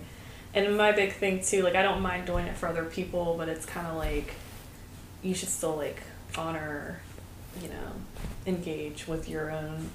So Yeah. Yeah. you know, especially like after because we lost our all our grandparents now Mhm. and like and Our now our parents. parents. So now it seems like it's moving into that like Mhm. realm where it's like you know it's fine to do that. Like you don't have have to feel sad, Mhm. you know, when you're engaging with them. And like I said, I've been talking to my mom a lot just because, like I said, I talk to her all the time. Yeah. So I feel like that's like easing me into those spaces. So it's probably something I'll start doing more um, versus them having to like be like, hey, we're here, can you do that? like, Yeah. you know, like just naturally like do that. But yeah, it's like a different.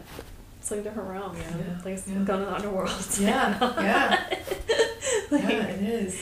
you know, I don't know if I would pursue um, mediumship in that way, even though I've had people tell me, like, yeah, not just people's spirit guides, all the like all Mhm. spirits, but like that's something I feel like they're gonna like ease me into. Yeah. She's always been more of a medium Mm. in that regard when Mhm. it comes to dealing with like And the, the, the prophetic stuff is really crazy. Mhm. But I have to get a handle on it all and not stop trying to ignore it and Yeah. trying to manipulate my reality the way I want it. Like I have to just accept the natural. Same thing for you. Mhm. Everybody have to accept their natural gifts and try to understand it instead of trying to delete it. Yeah. Mhm. So Yeah. that's we'll see what the future holds. Who knows? Life's Yeah. crazy. Yeah. So Everybody's gonna come to the spirit guide workshop, and all their guides are gonna be ancestors, and I'm gonna be like, "Oh, great! like, thanks, guys." Right. You know, that's how the universal work. I'm like, okay, I guess we're doing yeah, you never know what's gonna happen. Yeah. Even This is true. just short period of time, a lot has changed. So Yeah. who knows what development's gonna happen in the next five, ten. Mm-hmm. I don't want to think that far ahead, but Yeah. you never Yeah. know. Yeah. It's a day at a time. At a time. yeah, I like what you said to get through, like moving through grief. The So- routine is yeah, good. to focus on, because it's like being present Mm-hmm. Because I think whenever you're grieving, there's a lot of what past, like just past, like you're just living in that, and then also like the future, like how am I gonna live without this person? Like Yeah. how am I gonna move hmm through the world without this person around anymore? But like if you're here and present, you're not in that Right.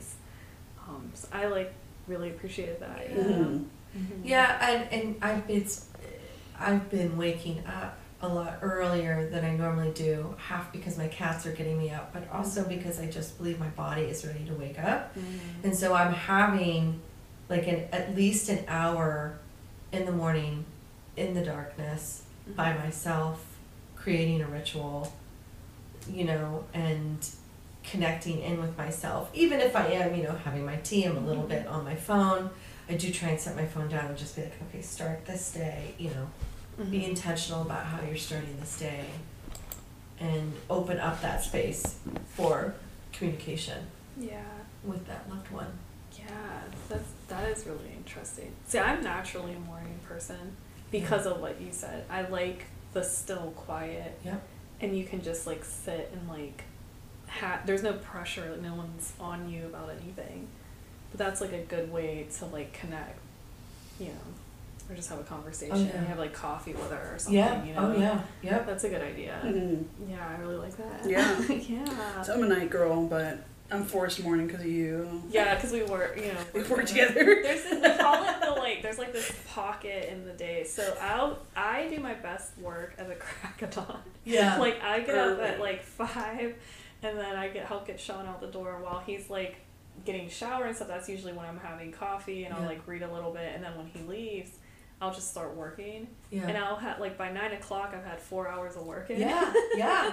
Like, Isn't it? I mean, it's like, oh my gosh, I've gotten so much done, and it's just like, it's nine, and then I'll be like, okay, I guess I'll go meditate now. Yeah. and I'll like let out I, I the will literally be waking up at I don't know. Now I get pretty early, but Yeah. between like seven and eight, I'll wake up and I'll have emails, messages. Sometimes I have voicemails. I'll have, mi- definitely have missed calls. But I'll usually have at least like five to ten text messages, like of things, like important Yeah. things. I'm just waking up. And like, as soon as I It's already click, as soon as I click read, she calls me, and then we're talking about some serious stuff. Yeah. I'm like, I need to go to the gym. yeah. I'm like already. I mean, for Talk me, to me it's like like, talk to me at four eleven. hours, I you know, know? that's what I So like I like I, I do that a lot, but there's this like pocket in the afternoon because then as soon as it hits like three, I'm like fading hard if it's that kind of day. And like we learned um early on working together that like at seven o'clock, like if it gets to like five, six, seven, like in that window, and I we've been doing stuff all day, like. I'm gonna have typos and emails. Like we're gonna have issues, so Yeah. we don't. Even, I'm like out for the count. Like she doesn't like have me like Mm-mm. do any client communication at all in that window. Like it'll be her responding. Yeah. I'll I'll fold like She's the morning shift, and do the night shift. yeah like, yeah. But there's this like pocket where we're both like okay like we Yeah. both like full attention. That's usually when we like cross paths. Yeah. Which is, like probably right around now. Yeah. Yeah. yeah. So um yeah like whenever we get home I'll be Ready for yeah, bed. with a glass of wine and Yeah. like cook dinner and she's gonna be Up and have doing stuff. yeah she's gonna be doing something. I love that. Yeah, it's like the flow over it. Yeah. But that's why It I like works, the whatever. mornings. It's like you said, it's that stillness. There's no, and I. That's why I like the night. Cause Yeah. nothing, nothing. Nothing had happens at night, huh? This lady I met, and I think I forget who it was. We met this lady. You know, we were talking about the crone. She was Yeah. um, she's like in her like late seventies, and she's all in magic. And I think it was her who said this to me. She was saying that people who are like in tune, like empathic, in any kind of psychic sense or whatever, they're either really late night people or Mhm. early morning people because that's whenever you're not being bombarded with a bunch of energy from Yeah. people and from things like because the world's still asleep. And um, she said she noticed that she said they're either you're either really early or like really late at night, and she said it's because of that, or she was telling me that's that's the reason. Yeah, and it feels like those two periods of time are liminal spaces, which we walk so beautifully in, so naturally, you know? That makes Mhm. sense. Yeah, Yeah, for sure. for sure. Just like let me go, go to the in between. Yeah, midnight or dawn, yeah, Mhm. the that's liminal really- spaces. Mm. Just in those spaces. That makes sense. Yeah, I'm trying to pay attention when I wake up, like the hours I wake up to. So I wake up at 3 o'clock in the morning consistently, there's a reason for that. Hmm. So, people need to pay attention to that. Yeah. Yep. That's how you. Even if it's like super early, like, oh, your schedule's shaken, there's a reason, it's consistent, there's a reason. Yeah. You just have to pay attention. Uh, Big on the signs. Yep, yep, there it is. on the side. yeah, don't look at your thing, it says you're made of stars. And Yeah. that's like something my mom would. So our mom has Yeah. like, uh, well, we'll tell you after. We'll tell you after, it's Yeah. personal. Yeah, but yeah, or yeah, you know, or you just have your. That's when spirits like to come around. You know. Well, that's Hecate, early. that's something She, you're nighttime, Hecate, yeah. And I work with a lot of like solar, like even my spirit, my one spirit guide is very much in that current of Yeah. like solar energy. He was saying, um, like my main, the ma- the manager. Yeah. so it makes sense that he's very much like the solar, like you Yep. know, thing. Um, I just feel like our teams, you know, all of our teams work together and Mhm. communicate. Like, I wonder how frustrated your team must get with mine. oh, I'm sure yeah, they really 'cause you like, support our guys, my like, communicate. like wiliness Why? and lack of structure. so curious. We'll find out eventually. Yeah, we even joke like, um, cause again, like whenever you engage with certain practices, you end up engaging with like the pantheons within them, Yeah. and so I do like the Greek oracle and everything. So naturally, Apollo is going to be like very present, and um, then Hermes was a messenger for that, and she really resonates with Hermes. And I always joke when you read their myths, the two of them like are really funny because Apollo's like, I need this organized. I need like, and Hermes is like, woo! like, and I'm always laughing at like, yeah, dynamic. Yeah. Because I'm like we're like that we mirror, and that's like the one she resonate out of like the two, and it's always like that. Like the particular like, Yeah. divinities will have the two like spectrums of it, and Yeah. Just like okay. but I want because you know our teams like talk to each other and stuff sometimes, and we're really close with Oh, people. sure. So I'm always curious, like what they're just, like saying back and forth because we've been work doing things forever. yeah. we have this one guide. We jokingly say it's like a shared guide from when we were younger and we would go out all the time. Mhm. That he was like protecting us Kept like, us jointly. Yeah. Yeah, kept us safe. And we call him Rico. yeah. Rico. Yeah, thanks Rico. I love it. I love that name. He's not stressed out anymore, but he was a while Yeah. ago. Oh my god, oh my god, oh my god, oh my god. yeah, now he's more chill. Yeah, but- thanks. He really did his job. Thank you. yeah. Here we Look go. at this pocket and then um but yeah I love like some of the like early like energies I engage with Yeah. like he Tsuka because I'm leaning into clairaudience um Yeah. and he I'll sometimes I'll get the hey and I'm like what god like I know I get up early but Yeah. it's exceptionally early right Yeah. now Oh yeah. what do you need me to do Yeah. and then it'll be it'll be fine like be somebody I don't know like random like oh yeah I have this email this person and they're having a meltdown and I'm like wait it like please I know Can I just wake Yeah. up slowly? Like there was this one um sometimes online like sometimes online like I'll end up getting involved in little forums where I like spiel off some information and then somebody's like oh I want to know more and then they like come to you for help and Yeah. I this one time that happened and it was somebody from one of them that was having like a crisis and I was like okay this okay get up then fine Yeah. Yeah. but yeah usually there's a reason when we're joking about it but I feel like they don't do it to annoy us Right. Right. Absolutely not. yeah, but okay. So, so is there anything else you'd like to add before we close the episode? I don't think so. You think so? Okay. um, Okay. We'll have the website Yeah. and the social media link down below. Go check out all the events and classes and Yeah. workshops that they do here at Ceremonial. It's amazing. Yeah, there's a lot 10 out of. of 10. Highly recommend. Yeah. yeah. Leslie's awesome, and so is Chesney. Yeah. Jazz and my Chris God, and- Yeah. Yeah, her whole Yeah. team's awesome. Yeah, everybody So here. if you're in the Pittsburgh area or want to come travel through, make sure you take a stop here. Yeah. Get some cool stuff. Get some cool stuff. Yeah, oh my gosh, so much stuff. Stuff is just always coming in too, you know? We're always flowing with it. Love it. Well, thank you so much. Thank, thank you. you.